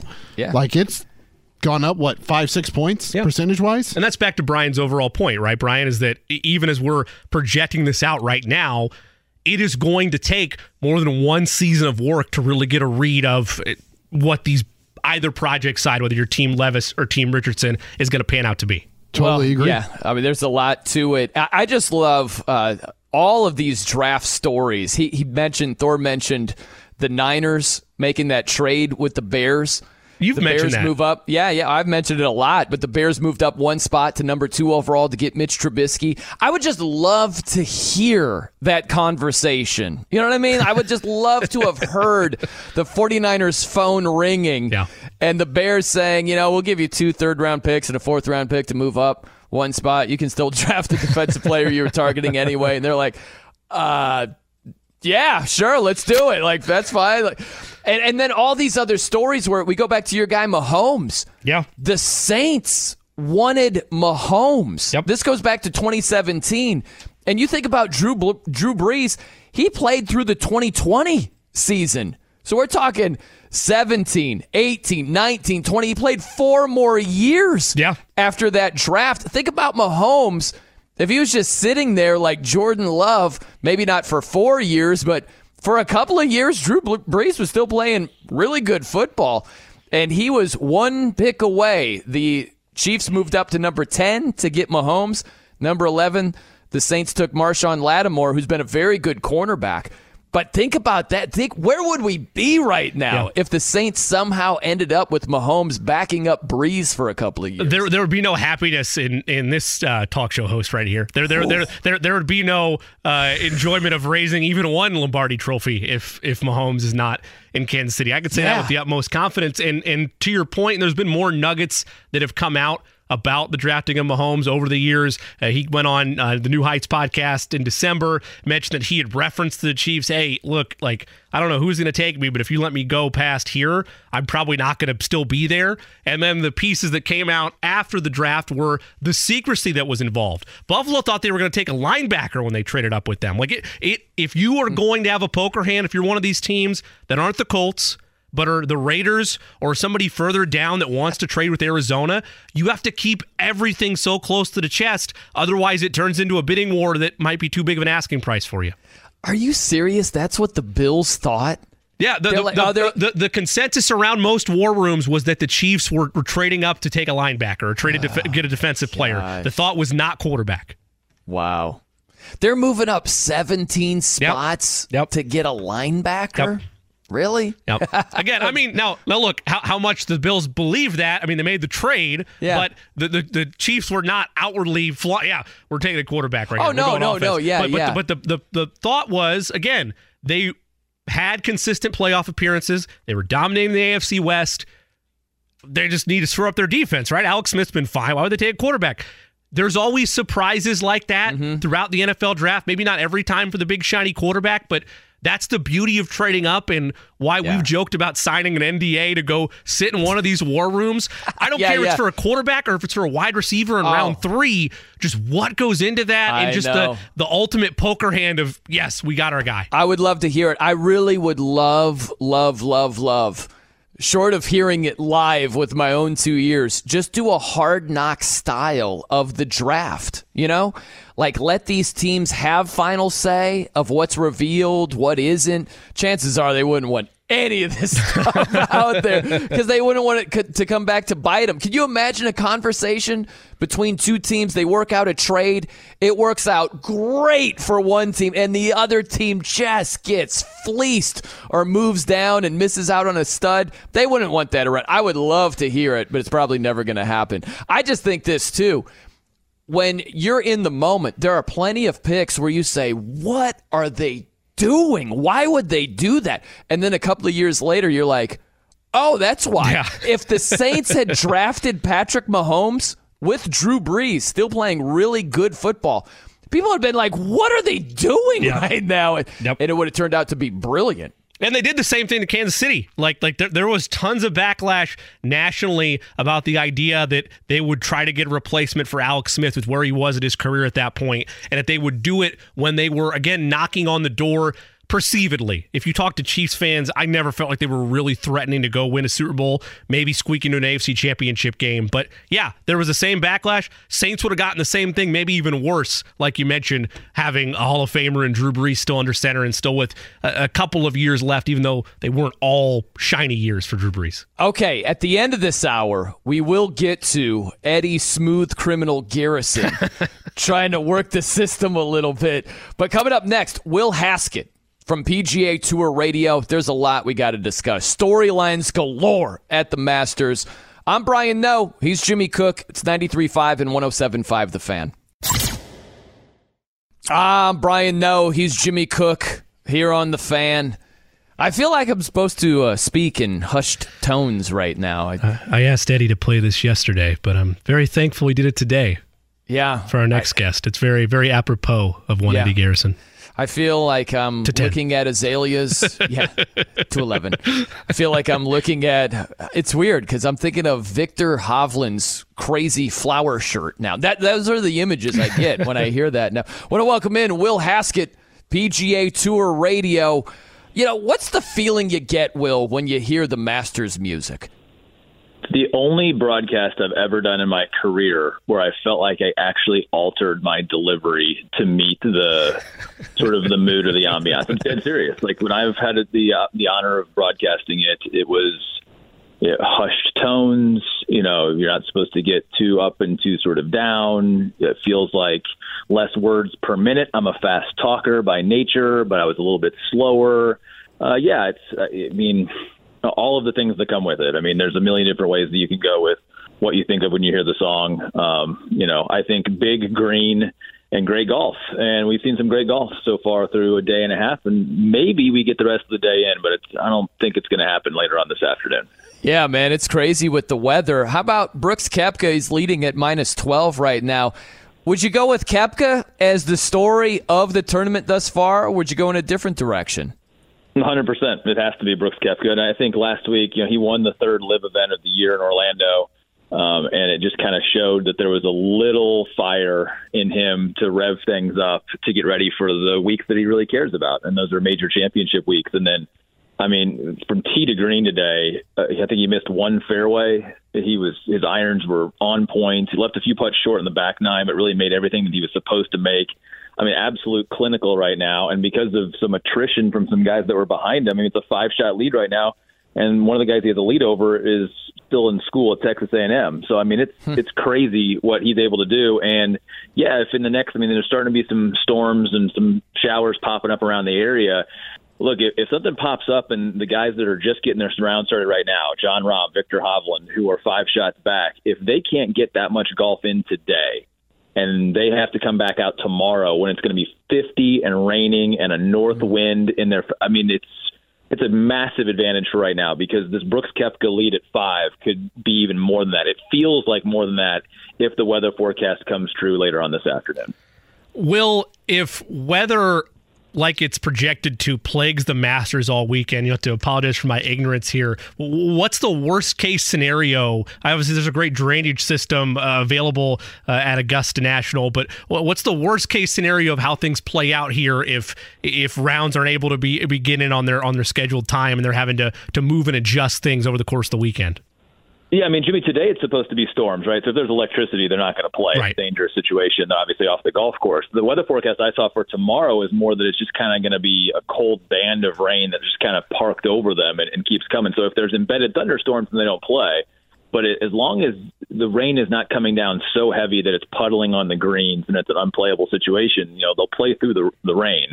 Um, but if there is some electricity and this thing, you know, pushes forward and pushes out and we don't, you know, get say the third round done tomorrow, and that's a lot of things have to happen for that not to happen. This is a, a, a small cut. You know, you only have the low 55 in ties, so you could play 36 holes in a day. And right now Sunday looks clear. So if they were you know, worst case scenario, they're only able to get 36 holes done in some combination of today and tomorrow. If the storms pop up this afternoon, I mean, they could get lucky today.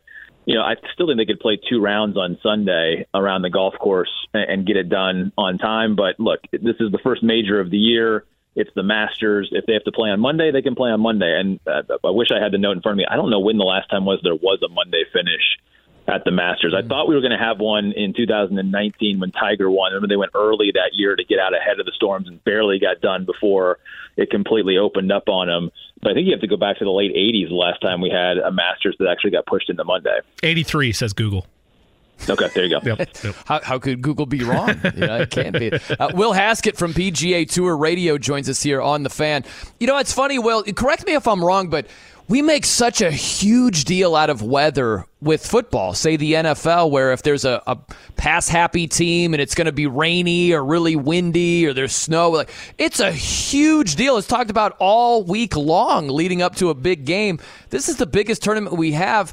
And like like you mentioned, it's a mammoth advantage if you have an earlier tee time today. Why don't you think we talk about it even more than we do the weather impact on a tournament like the Masters here? Yeah, I mean, week in and week out, those of us that are covering it all the time uh, talk about it all the time. I mean, the weather is the number one differentiator in scoring. I mean, you can if it's the perfect meteorological conditions for a week leading up to the tournament, you can get golf courses that are firm and fast and super hard. But if it rains for five days, then you have greens that are dartboards. So, mm-hmm. I mean, Mother Nature always has an impact. And they talked this year, the big story at, at Augusta was the lengthening of the 13th hole. They bought properties. They could move the tee farther back into the trees at 13. Yesterday, most of the guys were still going for that green. Why? Because there was no wind and it was 80 some odd degrees with 100% humidity. So the ball just is a rocket in those types of conditions. Now, on the weekend, when the wind's going to switch from a different direction it's going to be 35 degrees colder, the ball's not going to go anywhere. So the conditions have a huge impact on how the golf ball reacts off the club, how it travels. So these players are paying attention to it. Uh, but I think this week it was more just we knew the weather forecast was so bad. And so I, I think it's just uh, how much golf are they going to get in? Uh, is there going to be an, an advantage for guys in particular waves? And that may still prove to be true if there are storms that pop up this afternoon. But for a golf tournament like this that only had 88 guys that teed it up at the beginning of it, it's not like a typical week on the PGA Tour when you have 144 or 156 man fields and you're literally playing from sun up to sundown and you have significant advantages from the guys that are playing in the morning versus the afternoon. It's a little bit more of a steady off the first tee type of rhythm with this golf tournament. But yeah, this week I think it was just you know with an inch or two inches of rain and really the temperatures and the wind tomorrow. I mean, it's just going to be a bad day to be on a golf course mm-hmm. tomorrow. Like I, I would not want to play golf tomorrow, even if I was given the ticket to Augusta. Will Haskett, nice to take some time with us. You can follow him on Twitter at Will Haskett. Will guys not named Koepka and Rahm across the board at one DraftKings sportsbook are plus 1,000 or better to win outright? So I'm basically asking you for for names or value where you see things playing out. Uh, I only say that because Koepka and Rahm are both plus 165, plus 250. Everybody else, you get a pretty decent bang for your buck. If you were to, maybe you're not, maybe you feel like, hey, there's no value, don't waste your time. But if you were to name somebody else, not named Koepka and Rahm, that you'd be comfortable hitching your wagon to uh, here as the second round progresses, who would it be? Yeah, and it's weird because there's never, I never think there's any value in any golfer that's, you know, shorter than 10 to 1 most weeks, even when it goes into the weekends. And it, for some reason, I almost think Koepka has value with plus odds in front of him because of those weather conditions. Yeah. Uh, Jason Day has been playing winning level golf in 2023, and he's made an absolute mess coming in today. He's nine under through 14 holes, jumped one in the water at 15, and then followed it up with a bogey at 16. So he's six under and six shots back, but I still think has all of the combination of skills, and is another one of those guys that's about to post a number. I don't know where he's hit it on 18 right now, uh, but if he can get in at minus six, or maybe even squeeze a birdie at 18 and stay five or six back, again, this is a guy that's been on a short list a lot, so I think that there's some value in that one. And uh, you know, I mean, further on down the line, I mean, there's just so many good guys that are in that pack. It's the question of who you're going to pick out of it because the leaderboard right now to the top 15 is just stacked with incredible names. So whether it's Sam Burns, who won a couple of weeks ago at match play, Jordan Spieth just kind of had a ho hum day today. He's just sort of lurking. But it's going to get so hard this weekend that par is going to be your friend, creativity is going to be your friend. So if Koepka were to stumble, you know, I kind of like a guy who can scrap it around. So it's that's why Rahm's probably near the top as a co-favorite. But maybe Jordan Spieth. I think the, the harder the golf course gets, the more it would probably play into Jordan Spieth's hands because all of a sudden his short game becomes more of an advantage. Because right now it's just a scoreable golf course. So the very best players in the world, like a Rahm, like the way that Koepka is playing, have risen to the top because they can do anything they want to right now in this golf course. You referenced Sam Bennett, the amateur who, like you said, is still in school at Texas A&M, and you look at this leaderboard. He's right there, a stroke behind Jon Rahm, like Viktor Hovland. He's at minus six right now for the tournament. How would you describe how difficult it is to do what he's doing right now? Yeah, I, he's a really good player, and he probably should have. No, not should have. He probably could have turned professional last year if he wanted to, and ended up sticking out for another year in College Station for a number of reasons. No, number one being to, to take advantage of the fact that he won the U.S. Amateur um, and to, to play in that tournament. And when he wins it, to maintain the advantages, and that is you know getting into the tournament here this year because that goes away if you turn professional. They typically rescind that invitation um, if you've given up your amateur status. Um, but for a guy like Sam Bennett, it, he's just a gutsy, scrappy kid who's won at every level. There's a ton of great stories about his father who had early onset dementia and the influence that he has, the tattoo he has in his arm of the last words of wisdom that his dad gave him. I mean, there's a lot to really like about Sam Bennett. I spent some time with him down in Texas at an amateur event a few years ago, and I mean, just an absolute competitive spitfire of an athlete. Uh, you your back hurts if you watch him swing a golf club. Like he's got a, it's like a 90 degree angle of impact down there. I don't know how long that's sustainable, but there's just something around this golf course. You have to be so precise. You have to have the game. You have to have the goods to be able to play well here. But you also have to have just a want to and a will to get the ball in the hole, to gut out a par when you're out of position. And look, the weekend's going to get here. It's going to get really, really hard. There's going to be more of a microscope on him. You know, the odds say he's not going to be able to maintain this type of level.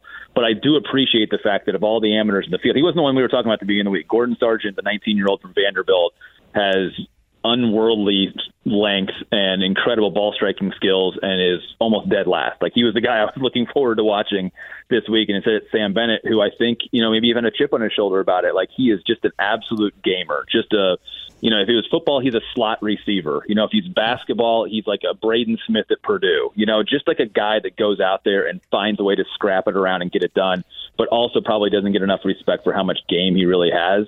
So I like the fact that he's getting this spotlight here this week because he's a really good story uh, and he's going to be a good professional.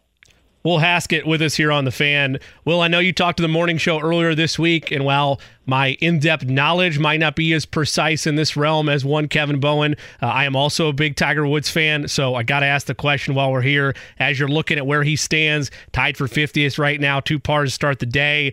Uh, my expectation of, oh, maybe there'll be some noise on Sunday has been whittled down to let's make the cut. Uh, think he makes the cut?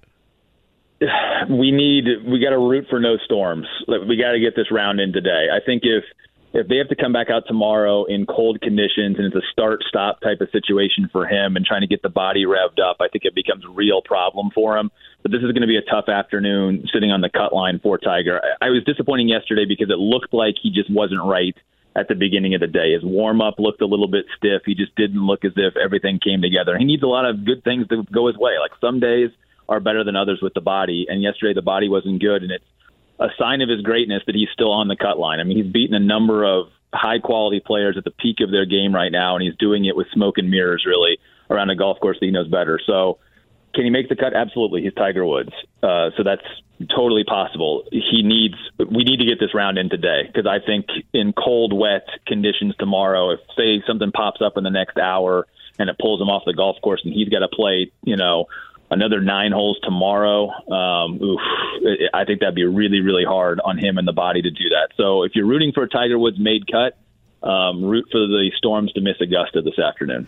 You know, Will, before you go, I was just curious if the Masters for you is like music for me, meaning if uh, Johnny Come Lately is like, oh yeah, Metallica, Enter Sandman, and that's all they know, I'm like, get out of my face. You don't know anything right now. Is that how the Masters is for you when you get these Johnny Come Latelys? Like, oh, I mean, act like they know what they're talking about, and you're like, you don't know anything about any of the non-major tournaments. Do you look at it like that at all? Uh, sometimes, I mean, that'd be a little bit too uh, high and mighty of me to sort of say that. I, I joke with I joke with you guys. It's like I'm doing 40 tournaments a year on PGA Tour Radio, and funny, this is the first time all year that I'm doing the car wash on 1070 The Fan to talk about golf. that's, that's the reality of the business, right? I mean, it's it's a niche sport, and you know, it's been good to me my entire life. But we recognize that this is a week where this is one of the preeminent sporting events in all of sport around the world.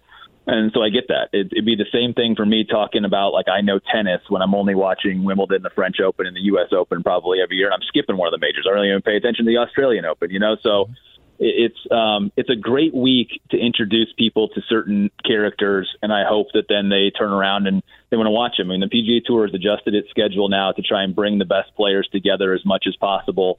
And next week's another one of their new um, designated events, um, the RBC Heritage over in Hilton Head, which has always been a great event on the schedule. But now this year, every single top player is committed to playing it. So whatever happens this week you're going to see those PGA Tour players all playing together next week. So maybe it kind of drives some attention going there. Now, granted, if Brooks Koepka goes on the win, he's not a PGA Tour player anymore. He's a LIV golfer, and that's a different conversation for a different day. Maybe on Monday when I'm sitting in there with Jimmy doing this show from noon to three, we'll see what we're going to talk about coming up on Monday. we'll see how it goes, man. Well, hey, Will, thanks for the time, man. Enjoy the rest of the tournament. We'll catch you soon. Thanks, Will. Uh, thanks, guys. Thank you. There he is, Will Haskett, PGA Tour Radio. How about that? The comparison between Sam Bennett, amateur, Texas A&M, and scrappy Purdue guard Braden Smith. I like that. I hope that means Sam's not going to fade down the stretch, though. Is you know, I mean that, that that would be unfortunate uh, if you are in his camp. Uh, I it jumped from I don't know what he was before, but now he's plus six thousand odds. So I hope that's not un- unraveling uh, uh with us as things stand. But yeah, I mean, look when you look at where uh, the day has started to where uh, just the weather aspect of it. That's a great point you brought up earlier is that we react to it in such a, a different way when it comes to golf for a lot of different reasons. But stylistically, it is still impacted just as much as, to your example, a passing team is going to be impacted uh, if there's yeah. torrential downpour, winds, or, or snow, whatever the case may be. Well, and I also think, you know, when he mentioned Sam Bennett, and his just his style. He's like your back hurts watching this guy tee off. I just find that interesting too. Does your style translate to old? Because you might have some success early in your career, but does it translate to old? Like Lamar Jackson doesn't have a style that translates to old.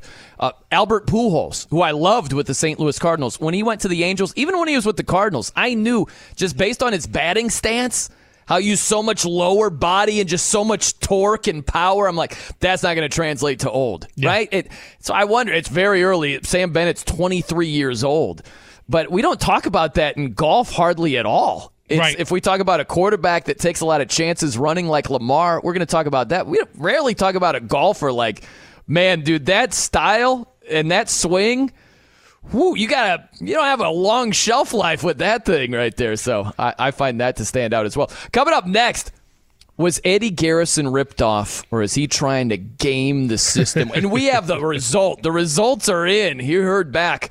Uh, we'll talk a little bit about that. I'm Brian Noe. He's Jimmy Cook. It's 93.5 and 107.5 The Fan. I'm Brian Noe. He's Jimmy Cook here on The Fan. So, uh, top of the hour, Kevin Bowen We'll talk golf and beyond, Colts, hodgepodge. Think we can get cricket in? What's the most obscure sport we've talked about with KB? I don't know how much knowledge you're going to get out of cricket with him. Uh, really? I, I I can't imagine there's more than what's the sport called? I mean, that's me. That's that's my spot of it. I, I can't tell you much about cricket at all, my friend. I can't do it. You know what's funny is uh, yeah, there's just so There's much wickets. stuff out there. Wickets a cricket thing, wickets, right? Okay, yeah, yeah I, I think so. What else? Yeah, That's probably about it. I got nothing. Well, maybe KB can enlighten us. We'll find out. I'm You not can sure. bet but- on darts. oh, yeah, absolutely. You can bet on. I wonder if he knows anything about that. You know what's KB swimming in crazy? the degenerate pool. Have you seen? Even if you don't watch it, just like the highlights. I've seen highlights of darts, Yes, and it is it's insane. It's insane. It is so hyped up. It's like concert halls of Yes. just people absolutely losing their minds. Uh, they'll frequently pop up like every now and again when it's I don't know what the calendar year is for it, but World Championship season around there, it'll Yeah. pop in my TikTok feed, and I'm just enamored by it because you hear people losing their mind at every throw because these aren't like just you know your casual players. These are people where every shot it's going to hit in the money. Just where's it going to go? Where's it going to land on the board? Yeah, it's electric. Those guys are insane. Are they playing 501? And you just add up your points and count down? I think. it's either that or 701. I'm not sure. But these guys, they'll throw three darts, and it's literally each round is triple 20, triple 20, triple 20. And the whole crowd, they'll have signs for 180. That's 180 points.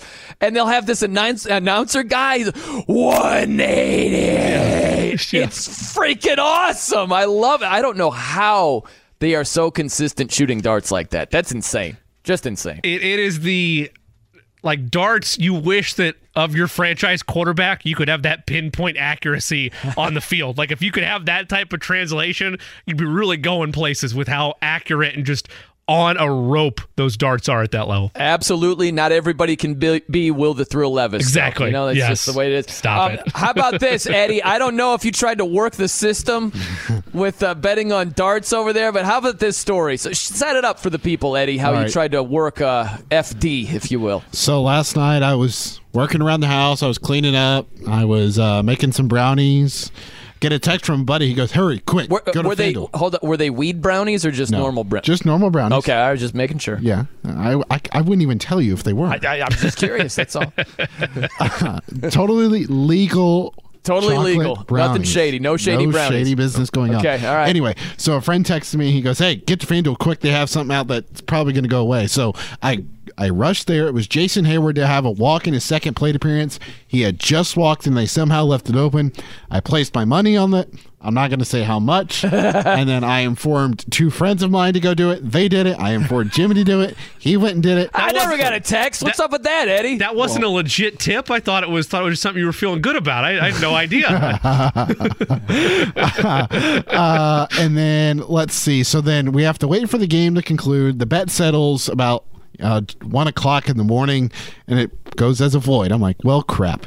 So then my friend is up FanDuel's rear end all day today trying to get an answer on on why this was a void.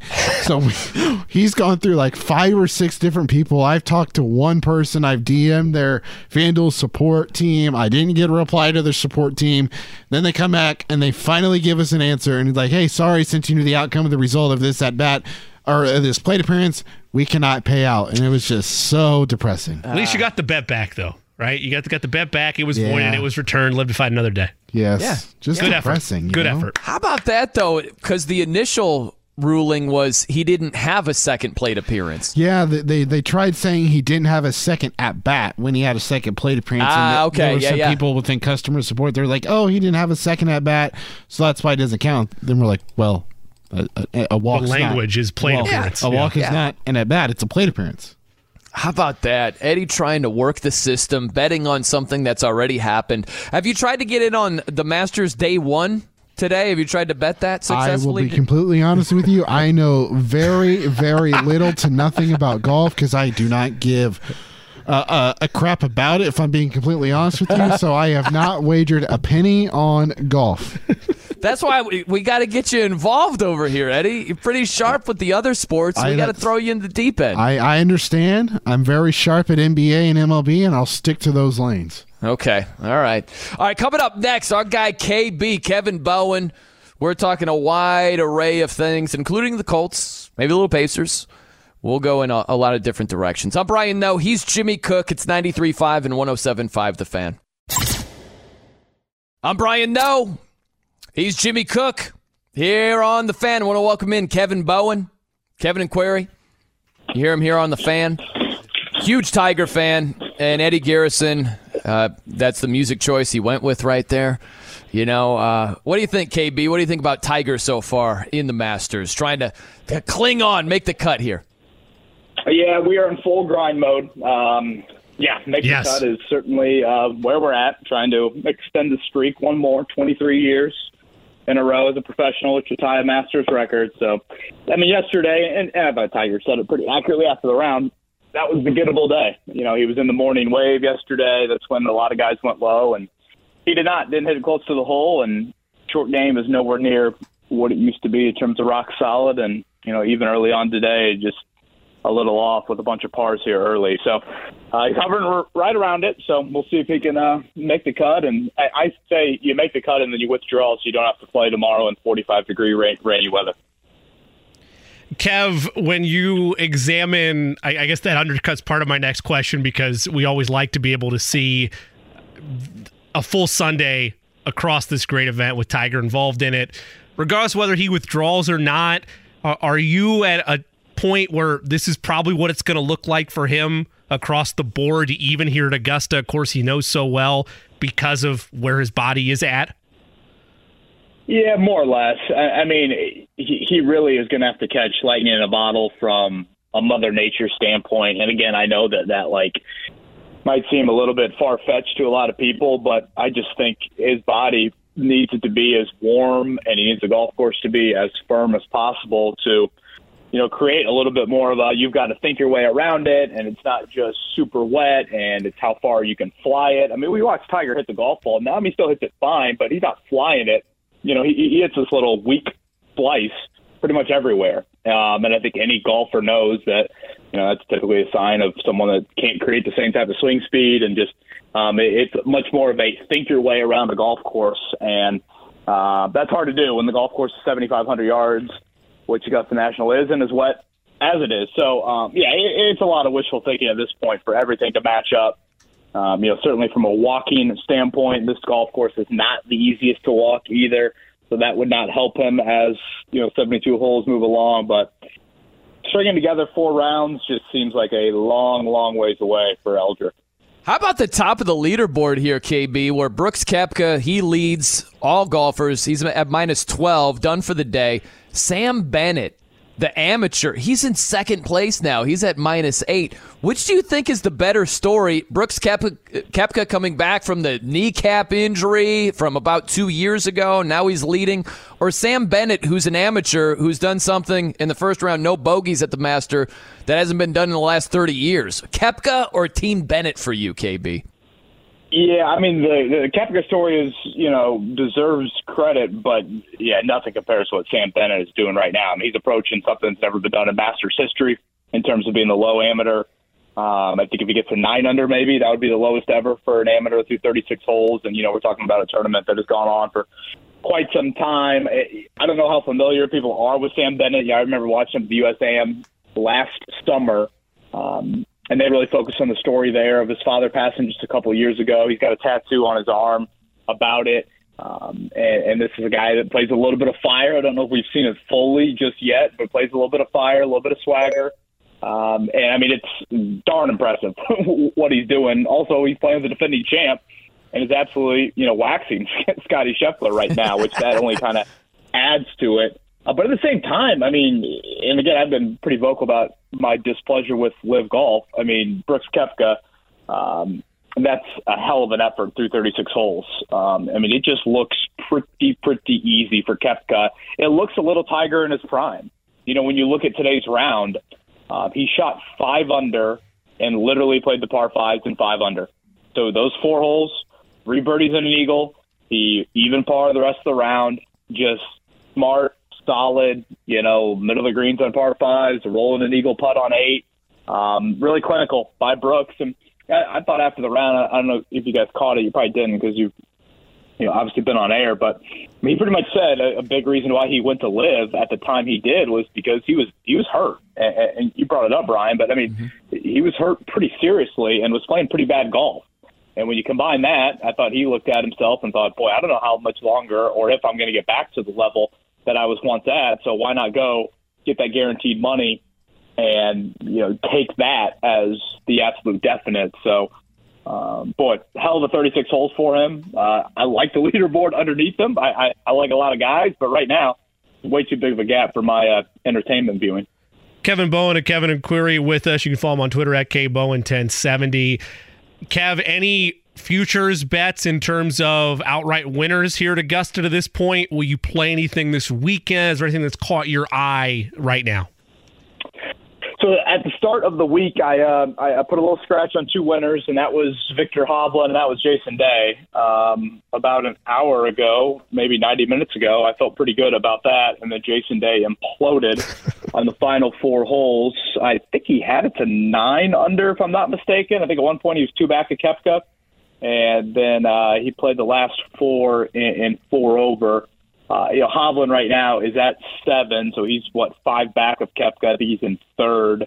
Um, depending on how the weather goes the rest of the day, I mean, Hovland you would think has a chance, but right now, I mean, boy, I guess you got to throw a little bit on, you know, some of these guys, you know, five and six back, and and you know, hope that the weather cooperates the rest of the day if they're still on the golf course, because again, Brooks Koepka has taken full advantage of a really nice draw, and, and clearly has done it like nobody else that we're teeing off in the same sort of time slots as him. But boy, he's got to love kind of kicking up the feet this afternoon, seeing if the wind picks up. Um, so yeah, right now I just pray that Day or Hovland get in the mix, uh, and, and really at this point, I, again, just give me drama this weekend. I'm with you, and the whole uh, PGA Tour versus LIV Golf Tour. That's drama right there. And what's fascinating to me, KB, is that these LIV events they don't count toward qualification. So some of these guys that defected in the past year, they're running out of chances to qualify as time goes on. I think that's bad for golf overall. The PGA Tour might like it where it's like, oh, this LIV guy isn't going to be there. Well, what a shame. But imagine if we didn't have Brooks Koepka leading right now. That's a storyline. That's drama. I want all the drama I can get. Yeah, and I think, you know, adding to the drama would be if you know, and hopefully we'll, we'll get that this weekend. Maybe it's a Jon Rahm making a run today where you get kind of a PGA Tour stalwart to go head to head against Brooks. I mean, that's mm-hmm. that's the type of um, you know, storylines you would love to see. You know, Brooks' case, he's obviously won enough majors that he's still going to be playing in the Masters. Uh, but you do have a lot of guys that are, you know, kind of on, on the fringe of that, that based off their world ranking last year, based off finishing top 12 at the Masters last year, that's why they are in the field. And that obviously won't be a given you know, year in and year out. And really, I mean, a guy that uh, it, it pains me to say this because I'm a I'm a Tiger guy and I don't like at all how he's handled things in the past couple of years. But you got to give credit where credit's due. Uh, I did not have Phil Mickelson at four under par through through 36 holes. Mm. Um, he has played terrible over on LIV as well. And, you know, some of it I think helps these guys. Again, this is a golf course that they know a lot and and and you'll certainly have ample history here. So um, that aspect of it is pretty familiar to them. But for Mickelson and Koepka's case, um, you know, hell of an effort here he- heading into the weekend. KB, want to switch to mock draft central as we continue to get closer and closer inside of three weeks now until draft night. We've obviously had the quarterback conversation back and forth, and I'm sure we'll dive into that a little bit over the course of our chat with you here as well. But want to look bigger picture outside of the first round. When you look at obvious needs for this team, I, I tend to be more of an offensive first guy, regardless of uh, of maybe the needs present on defense. I'd love to see shiny new toys, shiny new playmakers, particularly at the wide receiver position. When you look at rounds two and three and need needs for this team? Will they aggressively attack wide receiver first, or do you think it's more cornerback slash additional help on defense after you get side after you get outside of round one? Yeah, it's a good question. I mean, knowing Chris Ballard, I, I wouldn't hold my breath on on a lot of heavy offensive selections, really. And, yeah. and if you looked at it purely from like a depth chart standpoint, um, and, and didn't think about, hey, I have a rookie quarterback. How do we best support that rookie quarterback early on? Which, again, I think needs to be the first priority with any roster acquisition move that you make. I mean, corner is a massive need. Um, you know, Stephon Gilmore played over a thousand snaps for you last year. I mean, right now your your starting corners would be Isaiah Rodgers, Dallas Flowers, and then Kenny Moore in a in a contract year. So even the short term, especially the long term, you've got some big questions at that position it does sound like it's a pretty deep cornerback draft. So, you know, maybe that that would be a route that you would pursue. But I tend to side with you. Um, I'd like to see a pass catcher uh, being taken, you know, if not round two, definitely in round three. I get that you have some young guys on your roster that you like, but you know, when you look at the offensive moves here this offseason, it, it's kind of interesting how it's unfolded in that, you know, the Colts were good on defense last year, um, and they've lost four of their top eight guys on that side of the ball. Um, they were bad on offense, and yet you look at what they've done on offense this year. They've lost, you know, a guy that was a nice contributor for them in Parris Campbell, and his replacement to me is more of a kind of a gadget guy and Isaiah McKenzie. So, you know, from a personnel standpoint, um, it, it's pretty interesting that they just haven't really touched the offense at all after a year that they were historically poor uh, with that unit. So, um, in some order, I would say it's corner, it's pass catcher, and it's offensive line that I think you need to. Those three, to me, outside of quarterback, kind of stand above the rest on the needs list. Just had a random thought, KB. We've talked so much draft stuff that I'm just worried I'm going to ask you the same question again. You know what I mean? And I feel like you're a nice dude. You would just answer it and maybe think to yourself, like, this idiot Noe already asked me this, but I would never know it. Is that how you would handle it? Uh, yeah, I, I, I don't think I'd be like, yeah, Brian, wow, you asked me that last week and you asked me that back in mid March because I know I'm sure as hell that I have asked, you know, very similar questions, if not the same question. And honestly, part of that is just it's kind of the nature of the season. Like April for a team drafting high in the draft, it, it just it gets a tad redundant. It gets are we having the same conversations over and over again? And you guys know this full well. I mean, this is peak lying season. I mean, peak lying season. Like everything I hear, see, read, my first thought is skepticism. And I'm I'm not usually like that type of person. I'm not this like you know, whatever king conspiracy theorist or, or you know, I'm like, hmm, you know. But when it comes to draft talk, especially between now and you know two weeks from Thursday, everything is like that for me.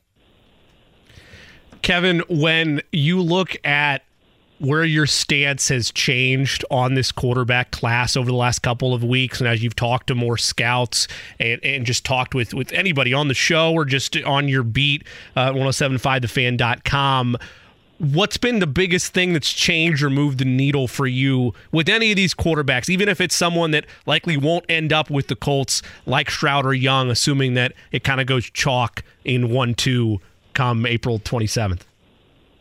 Yeah. 21st. It's a good way to put it. Um, I, again, I, I continue to think you know, Bryce Young and CJ Stroud are on a tier by themselves.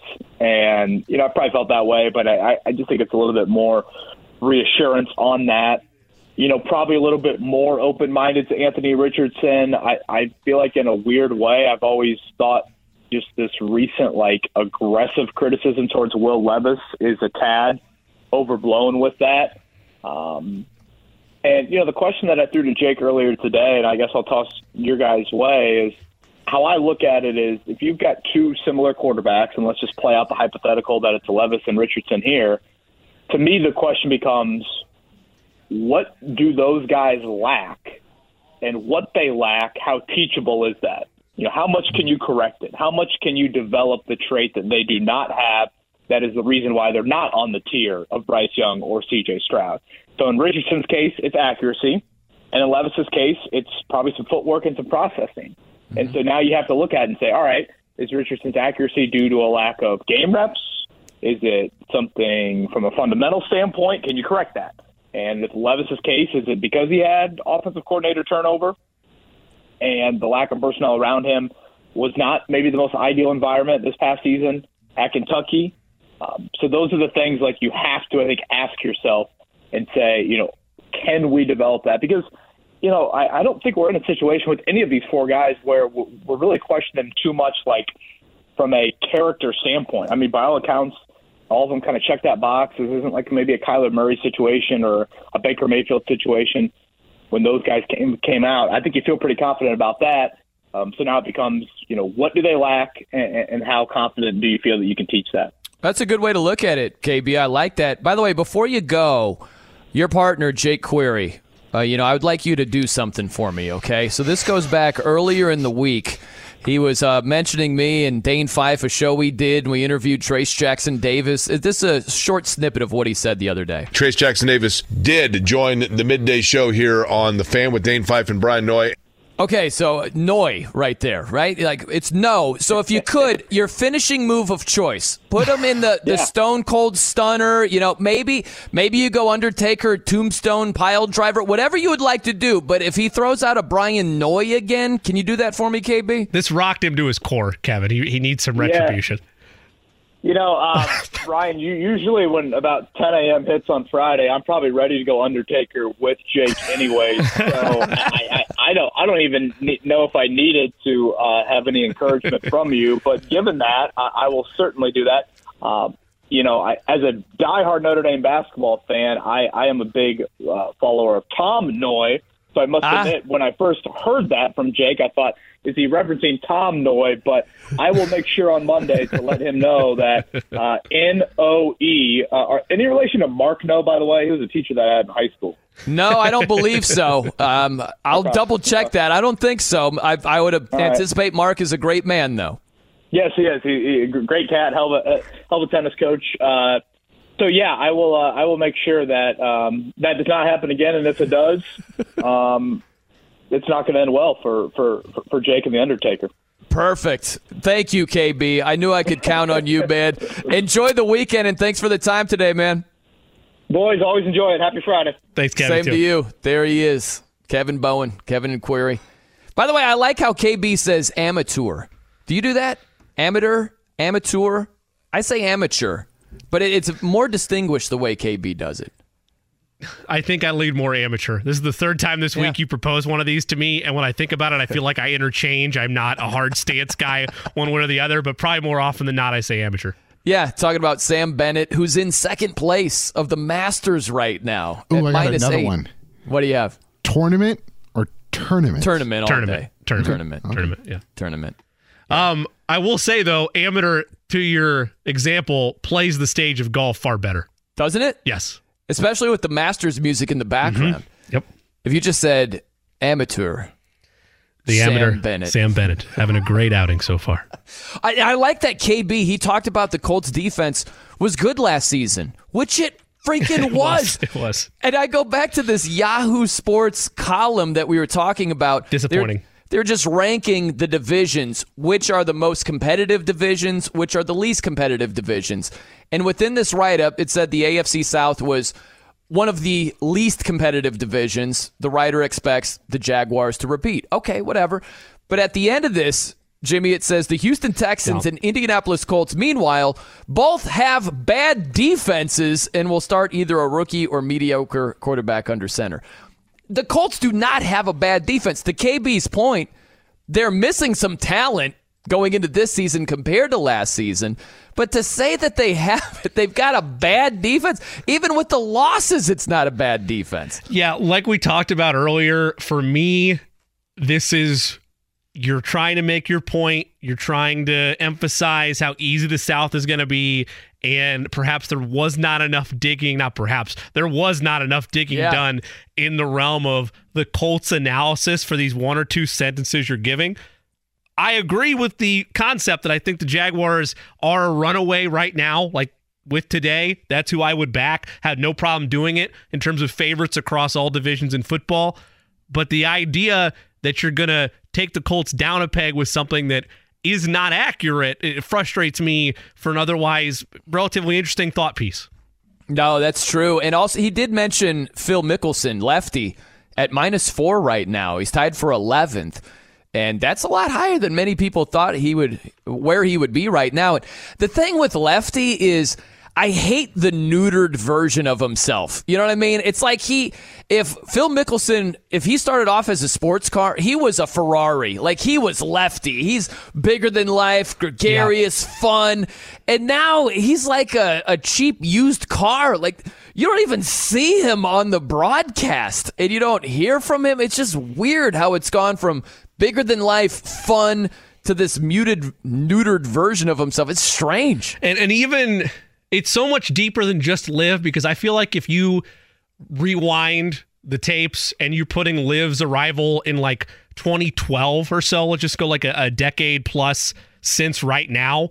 I think Phil is still being open and and just aggressive about his entire decision to go there, and he's not yeah. shying away from press conferences, and and he's he he has good quips and good one liners to throw back at at, at the uh, the media court available there for press conferences, and now it's that's the bigger thing for me is like even though I wasn't always like diehard Phil when the Phil Tiger happened, I was more Tiger. I miss the idea of a good soundbite or a good nugget from him versus now where like you said you have to really work hard to figure out where he is in the state of play for the Masters this weekend. Right. And look, I get in terms of the coverage where this is a PGA Tour event, right? With the Masters and uh, basically, right? And, and I understand why they're not going to shove a microphone in front of his face at every turn. Yeah. You know, I get that. But it's not just about the lack of coverage. It's that during the Champions dinner, Phil was there and according to Fuzzy Zoeller, he's like, yeah, he sat at the end of the table. He didn't talk to anybody. He didn't say anything. Like, it's like that's not Phil at all. No. It's weird. So it's not just the lack of coverage; it's that he's behaving so differently now. It's strange. I don't like it. I don't like it. No, I'm with you. I, I, wish that there was something we could do about it. Regrettably, we have to roll and hope that there's more drama created by somebody else. Brooks Koepka is plenty capable of doing that, and he's backing it up with his play right now. Uh, if you listen to the fan at all, or you followed Kevin Bowen uh, across his, his tenure covering sports, you know how big a Tiger Woods fan he is. So to drop in a Tiger Woods esque comparison in terms of the second round yeah. that Koepka put together. Very, very high praise and deservedly so when you put a five under second round, now 12 under, and the leader of this great event. Yes, very high praise. Uh, short game, not worthy of high praise yesterday for Tiger. no. Was he one out of 12? in terms of his short game. Uh, it's bad. Not, Caught a little heat putting. late. He had, had two straight birdies before he went off the air, but then he closed with the bogey, and it's been, as Kevin mentioned, pretty much par, par, par, par, par. Though a really nice approach approach uh, yeah. shot uh, you just had a couple moments ago. So. Very nice. That's big for the cut right there, mm-hmm. as he should be able to to uh, put that one on home. Selfishly, for birdie. Selfishly, I'll be disappointed though if he does what Kevin suggested, and I get it and it would be well within his right. And like I'll still watch and I won't be mad. And maybe it's the risk reward of if his body's really not there. And yeah, the colder it is, the harder it's going to be mm-hmm. on him and his and his ailments. I would easily see withdrawal. But to your point mm. about Phil not being Phil, and I know yeah. Tiger isn't Tiger, that yeah. would not feel Tiger for me. That would if he makes the cut and then waves the hat and, and that's the end. Ah, man, I would much rather he didn't make yeah. the cut yeah, me too. than make it and have to bow out. Me too. That's just not Tiger, no doubt. That that's like, you know, the late Kobe Bryant. We always think about him shooting the free throw with the torn Achilles. Yeah. You know, that like that's Kobe. Like Tiger is a guy who just guts it out. Yep. So, yeah, I hope it doesn't come to that. By the way, uh, real fast before we turn the page here, Eddie Garrison made it very clear that he pretty much hates all things golf. And so I'm just curious, honest question. We've talked a decent amount of golf today. How has it been, Eddie? I want you to be brutally honest. Are you just like falling asleep on the board, or uh, you know, has it been okay? Slightly enjoyable. It's not that I don't hate golf. It's just that I don't get I don't understand how people enjoy just sitting there watching guys hit golf balls. It's like it is the most boring thing ever. It's like watching paint dry or watching. But that's not the question. Okay, you hate watching golf, but how about the conversation we've had about have golf? Have you dozed off at all on the golf? Oh, content? certainly, I have dozed off. But like, at the same time, I listen because I still need to be up to date on what's going on. Okay, fair enough. Fair. In between cat naps, you've heard uh, every you know ninth word hey, or something hey, like that. He's informed. He's just not happy about it. That, yeah, that's where yeah. we're at. he's informed, but he doesn't like it. You know? My words off air to Jimmy yesterday are much more stronger than what I'm saying right now. okay, all right. Coming up next, oh man, non golf talk.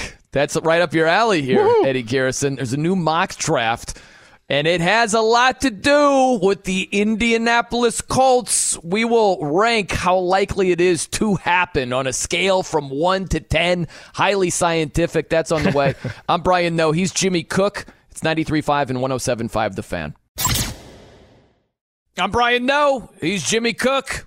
Here on the fan, you know, I, I know we promised uh, Colts talk, and we'll get to it in just a minute here. But at the risk of Eddie Garrison falling asleep here, I can't get over Sam Bennett, where he's on 17 right now, Jimmy, and for his day, he's got one bogey, five birdies in sole possession of second place right now as an amateur at the Masters. Like that, I think that is the story of the tournament so far. Brooks Koepka and his jacked up knee from two years ago.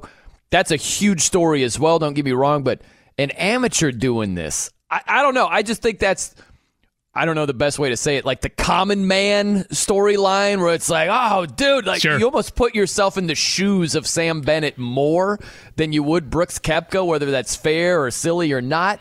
I think you can uh, relate to Sam Bennett a little bit more. If you're like uh, amateur status of whatever occupation you do, you know, you, you might pull for Sam Bennett a little more there. We were joking a little bit during the break about potential jinxes that could, you know, definitely have an impact on real world golfers based on what we're betting. So uh, enjoy this story while you can, because I put two dollars just now on Sam Uh-oh. Bennett at plus five thousand uh, to win the whole thing. Ooh, so, so I should go bet, uh, so you should go bet anybody else. Basically, is what I'm telling. Go find, go find your Koepka? dance partner. Yeah, Koepka's fine. Go ahead, go do that.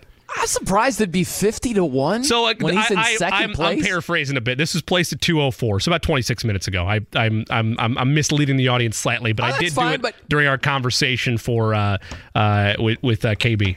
He was close. Yeah. He was close to where he currently is. Yep. I'm surprised the odds are that long. I get it. He's an amateur, and I, I, I get it. I get it. But 50 to 1 when you're at the time you place that around second place, those odds seem longer than the possibility that he actually wins it. I would agree, Right? and, and Yeah. to this point, it's it's plus 3,500 now. So I mean, it's and live See? lines with golf are very strange because oh, Tiger, oh, I missed it. Uh, birdie putt missed it. by Ty. That's disappointing. It's the worst, man. Mm. You do all this work, and you're you have a makeable putt. You miss it by an inch to the right. The Tiger, worst. got to get one of those out there. So I know Kevin. ahead, Eddie. Wait. I know Kevin's watching this, Uh-huh. and when he when he's doing this, this is what I imagine him saying right now. No, God! well done. No, God, please, no, no. That's just imagine when I see KB. That's and what I'm for thinking. the record, like when you talk about golf, I am all for this storyline. But if there were more storylines like this regularly, maybe I would watch golf. But to me, it's just it just doesn't happen Look, often. to, to clarify, I, I will watch and throw on an, an whatever uh, a Valero Open. I know it was a couple weekends ago, but I'll, I'll throw on a, a tournament if it's like a Saturday or Sunday, middle of summer, because hey, you just want something on in the background, and I can follow some of these golfers. It's called I'm not baseball. gonna. I- I'll, I'll do the same with baseball Yeah. as well, but I like.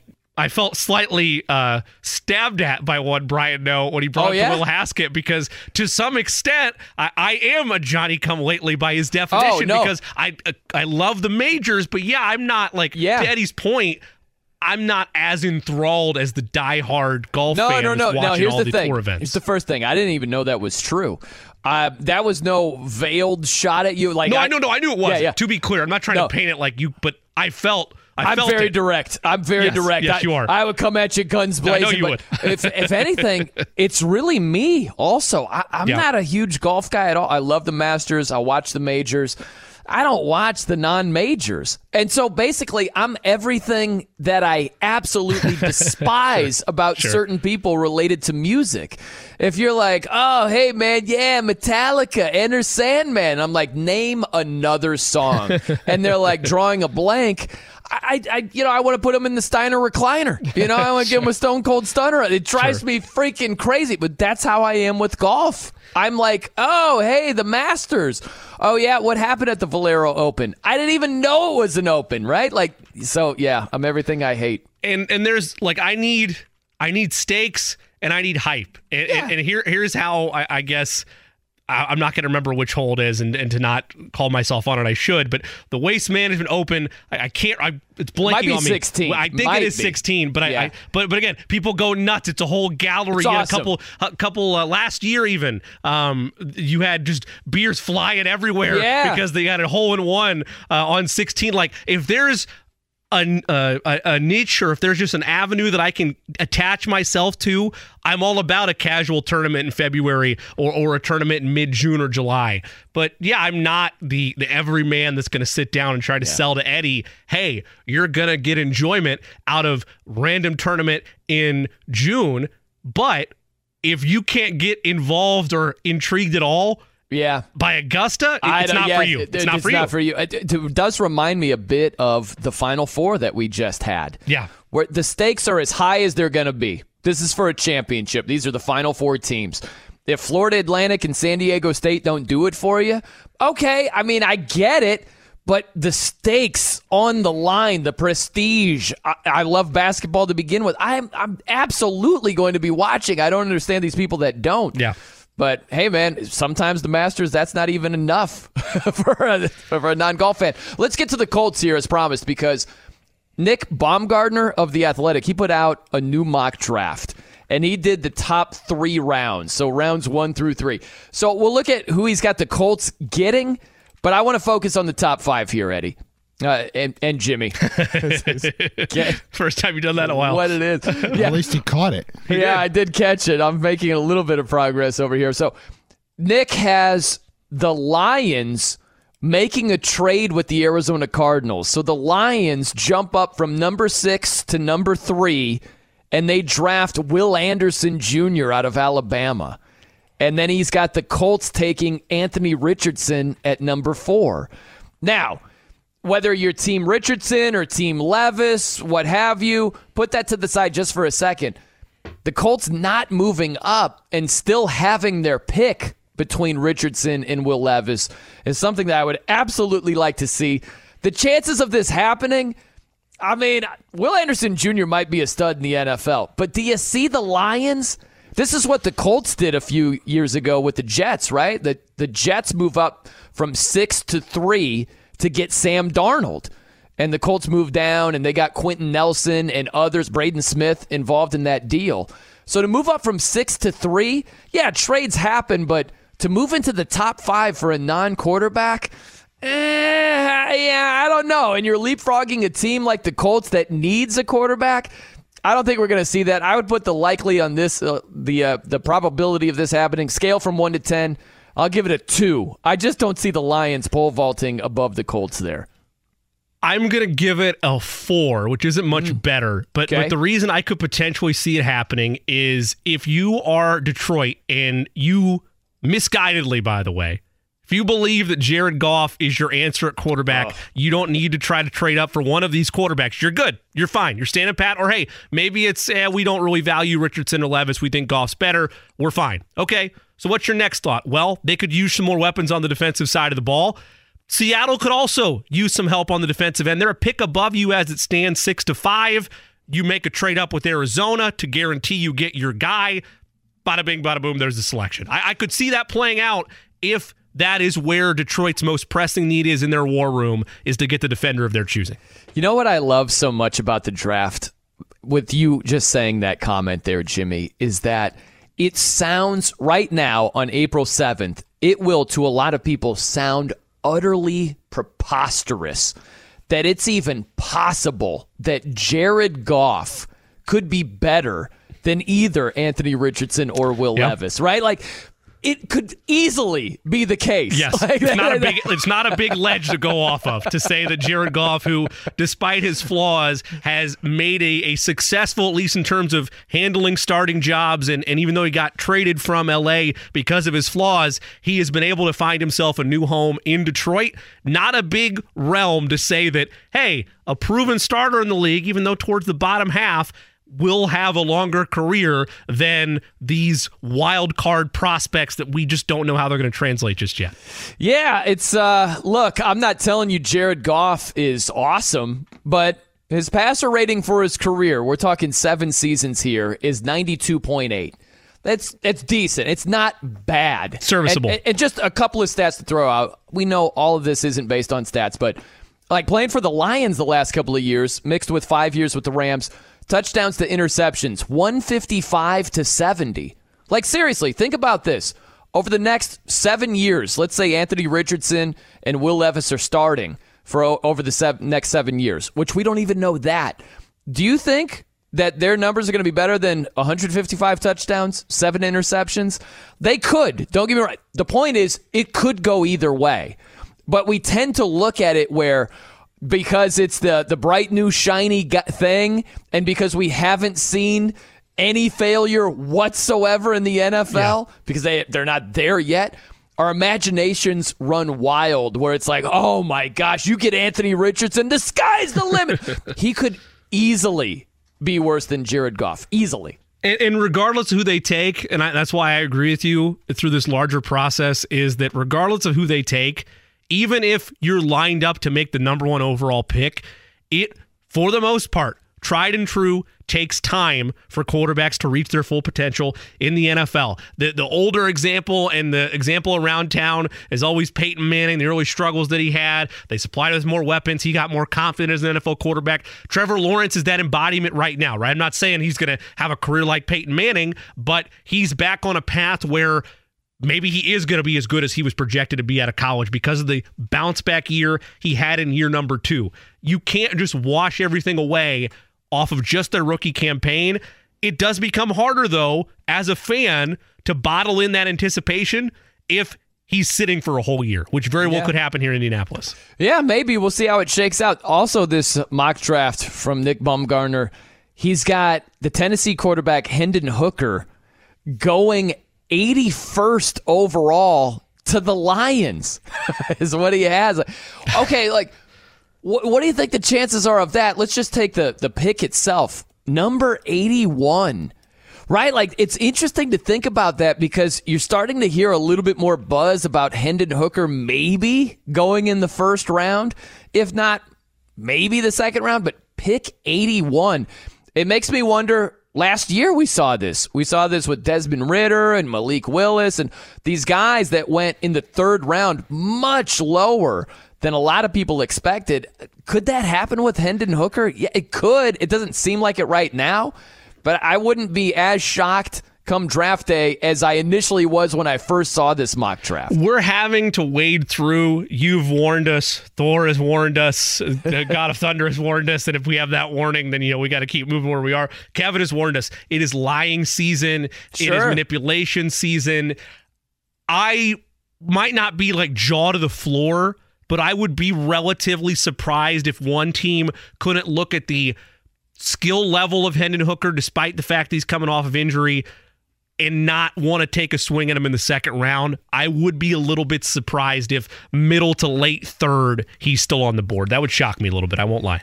We'll see, man. I, I would be surprised. I wouldn't be shocked. How about the Colts selections? So we're looking at this first three rounds. Take it for what it is. So Nick Baumgardner of the Athletic, he's got Anthony Richardson going number four overall to the Colts. Number 35 pick, he's got cornerback from Mississippi State, Emmanuel Forbes, which you might be hearing his name for the first time right now. But if that indeed is the pick, oh my gosh, I hear this guy has great closing speed, and look at him in bump and run coverage, and I, I love this freaking guy, right? Like that, it's not a Colts thing; it's just an NFL thing. Every fan base tends to do that. It's a and, need. You see a need addressed, and you're like, yes, yes, that's what we know. Even though I really only knew about you four minutes ago, but yes, our need is addressed. It's, it's this is this is just like Darius Slay, yep. big play, play Slay went to the same college. He's going to be as good as yep. the Eagles quarterback. I know it. Lock I know it this. Yep. Yeah, but if he goes to the Titans, this guy stinks. You know, he's not going to do anything. And then uh, also number 79 via Washington, uh, Tank Dell, wide receiver from Houston. So that's it according to the three round mock. Just keep those names in mind. Don't know if it will ever happen, but if it does, uh, Tank Dell will not be the. It'll be the second time you've heard that name, possibly on draft day. If you're listening right now, if you're a Colts fan and you have your preferences, just like we all do. For example, as we've stressed, I'm Team Richardson. Brian is Team Will, the thrill, Levis. So you got you got to have that in there too. But as long as the needs are addressed, every fan base. I'm not saying the Colts are going to do the same thing. Ah, we can't believe he was still there. We're so happy that we got our guy. We hear it every year from every team, not just the Colts. But as long as the needs are being addressed, yes, any fan base is going to be able to talk themselves into it, whether it plays quarterback, cornerback, wide receiver, or QB, wide receiver, cornerback. As long as I see those addressed in some capacity and I can get behind what we've seen on tape from said prospect, I'm not going to be angry come day after the draft. Hey, coming up next, there's a scenario I just thought of. If it plays out like this, would there be more or less pressure on the Colts quarterback? And we'll get you some gambling selections coming up as well. I'm Brian Noe. He's Jimmy Cook. It's 93.5 and 107.5 The Fan. I'm Brian Noe. He's Jimmy Cook here on The Fan. You know, I was thinking about this scenario here, Jay Cook. What would put more pressure on the Colts quarterback? Okay, assuming they take a quarterback in the first round, would it be scenario one? The Colts stay at number four and they get the fourth of four quarterbacks. Okay? Right? Like quarterbacks go one, two, three, four. Could happen. Would that put more pressure on the Colts quarterback? Or would it be where quarterbacks go one, two, there's a defensive player or a non quarterback chosen three, and the Colts have their choice between Richardson Levis, most likely, and they take one of those two guys? Which would put more pressure on the Colts quarterback? Uh, to me, it's the latter. You, you look at, and I know this is different than the scenario you played out, but bear with me for a second the fact that the Bears made a trade up acquisition to go get Mitchell Trubisky, combined with the fact that Deshaun Watson and Patrick Mahomes were quarterbacks that followed him after his selection, he is forever tied with that trio of QBs throughout the entirety of his mm-hmm. time in the NFL. And obviously, it's yeah. less prevalent now that he's a backup and and you know isn't a starting quarterback, but it's still something that's going to be referenced. And if he ever gets another bite at the apple, that's going to be the storyline that follows him. Oh, here's the guy that was picked before Mahomes and Watson to me, and again, you have to debate within yourself the type of mental fortitude the prospect has. How much will it really impact them? But if we're saying it is going to impact them one way or the other, it is being chosen over another prospect mm-hmm. where the Colts could have a choice of, for the sake of argument, Richardson or Levis. I stressed this to you yesterday if I'm Will Levis, it's going to be very hard if Richardson is shining and developing into this great toy and the Colts could have had him, and instead they chose Levis and he doesn't do the same. For me, it would put immense pressure on me to try to get to that level or prove the Colts were right in taking me. Well, listen, I think you got it right in those two scenarios. I think that having your choice between two quarterbacks at let's say three or four, whether you move up at three or you stay put at four, if you have your choice between Levis, Richardson, and you make your choice, yeah, that's going to put a lot of pressure on the Colts QB because there's going to be an even there's going to be an even bigger microscope or a, bigger magnifying yeah. glass to compare those two QBs. But I also think the first scenario, if you stay at four, and you know it's the fourth quarterback of four taken, that puts a lot of pressure on the guy too because the questions of why didn't you move up? Why didn't you move up to three? You know, if you think that's the guy, you should move up. And that still would put a lot of pressure on the Colts quarterback. So I find that to be interesting.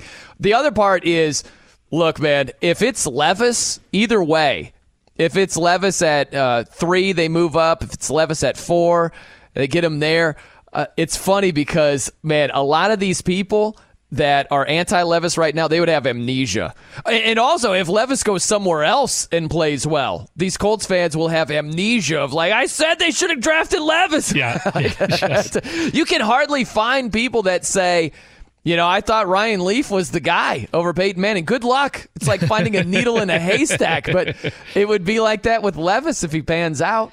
Yeah. Here's the thing, and this is why I stress caution, right? I, I think that, again, just my take on it, they will regret if they take Levis over Richardson. Just my personal opinion. However, if you're anti Levis right now, you're not instantly right if Let's say he starts under center week one and he plays poorly. It's this whole grace period, time for development aspect that we've talked about. Like you're going to have it on Twitter because that's the society we live in. Ah, I was right. See, I tried to tell you. Look at week one, Brian. No, you can't have that argument no, because yeah. you need a fair progression, just like when you're gauging a recruiting class in college athletics. You need a fair amount of progression and a fair timeline to really know what he is, unless you know, if it's week after week after yeah. week, it's clear that uh, this isn't this isn't for him. Well, I think uh, Kevin Bowen made a great point in between telling me that he would give uh, uh, Jake Query a stone cold stunner if he says Brian Noy again. You know, uh, outside of that, yeah, he he made a great point where he was talking about Brian Noy. Yeah, he was talking. He was talking about um, what would it take for say Levis or Richardson to get on the level of CJ Stroud, Bryce Young, as many perceive it.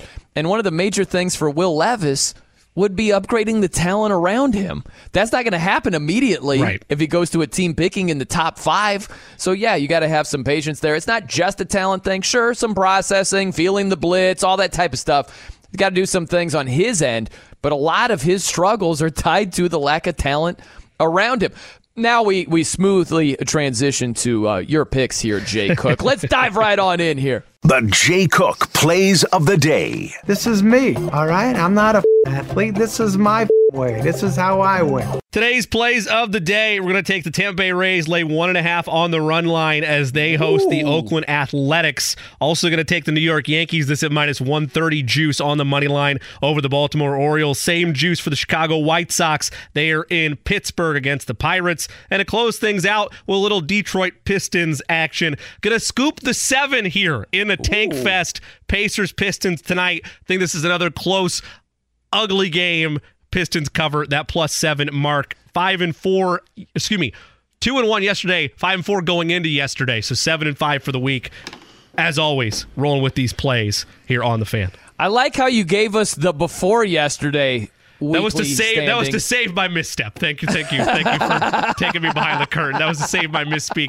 Uh, what about you? My Any, any bad, my bets you got?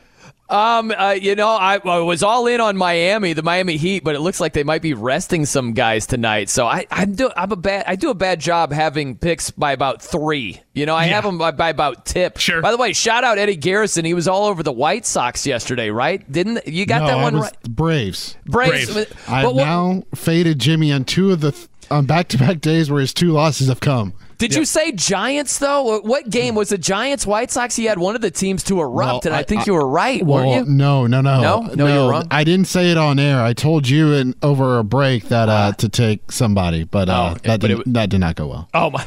I, I promise you, I thought it did work out. Oh, so no, not, no. not trying to throw you under the bus. All right, that's gonna do it here. JMV, top of the hour. Keep it locked. Brian, Noe, Jimmy Cook. Been a lot of fun. Fun week. Have a great weekend. Make the cut, Tiger.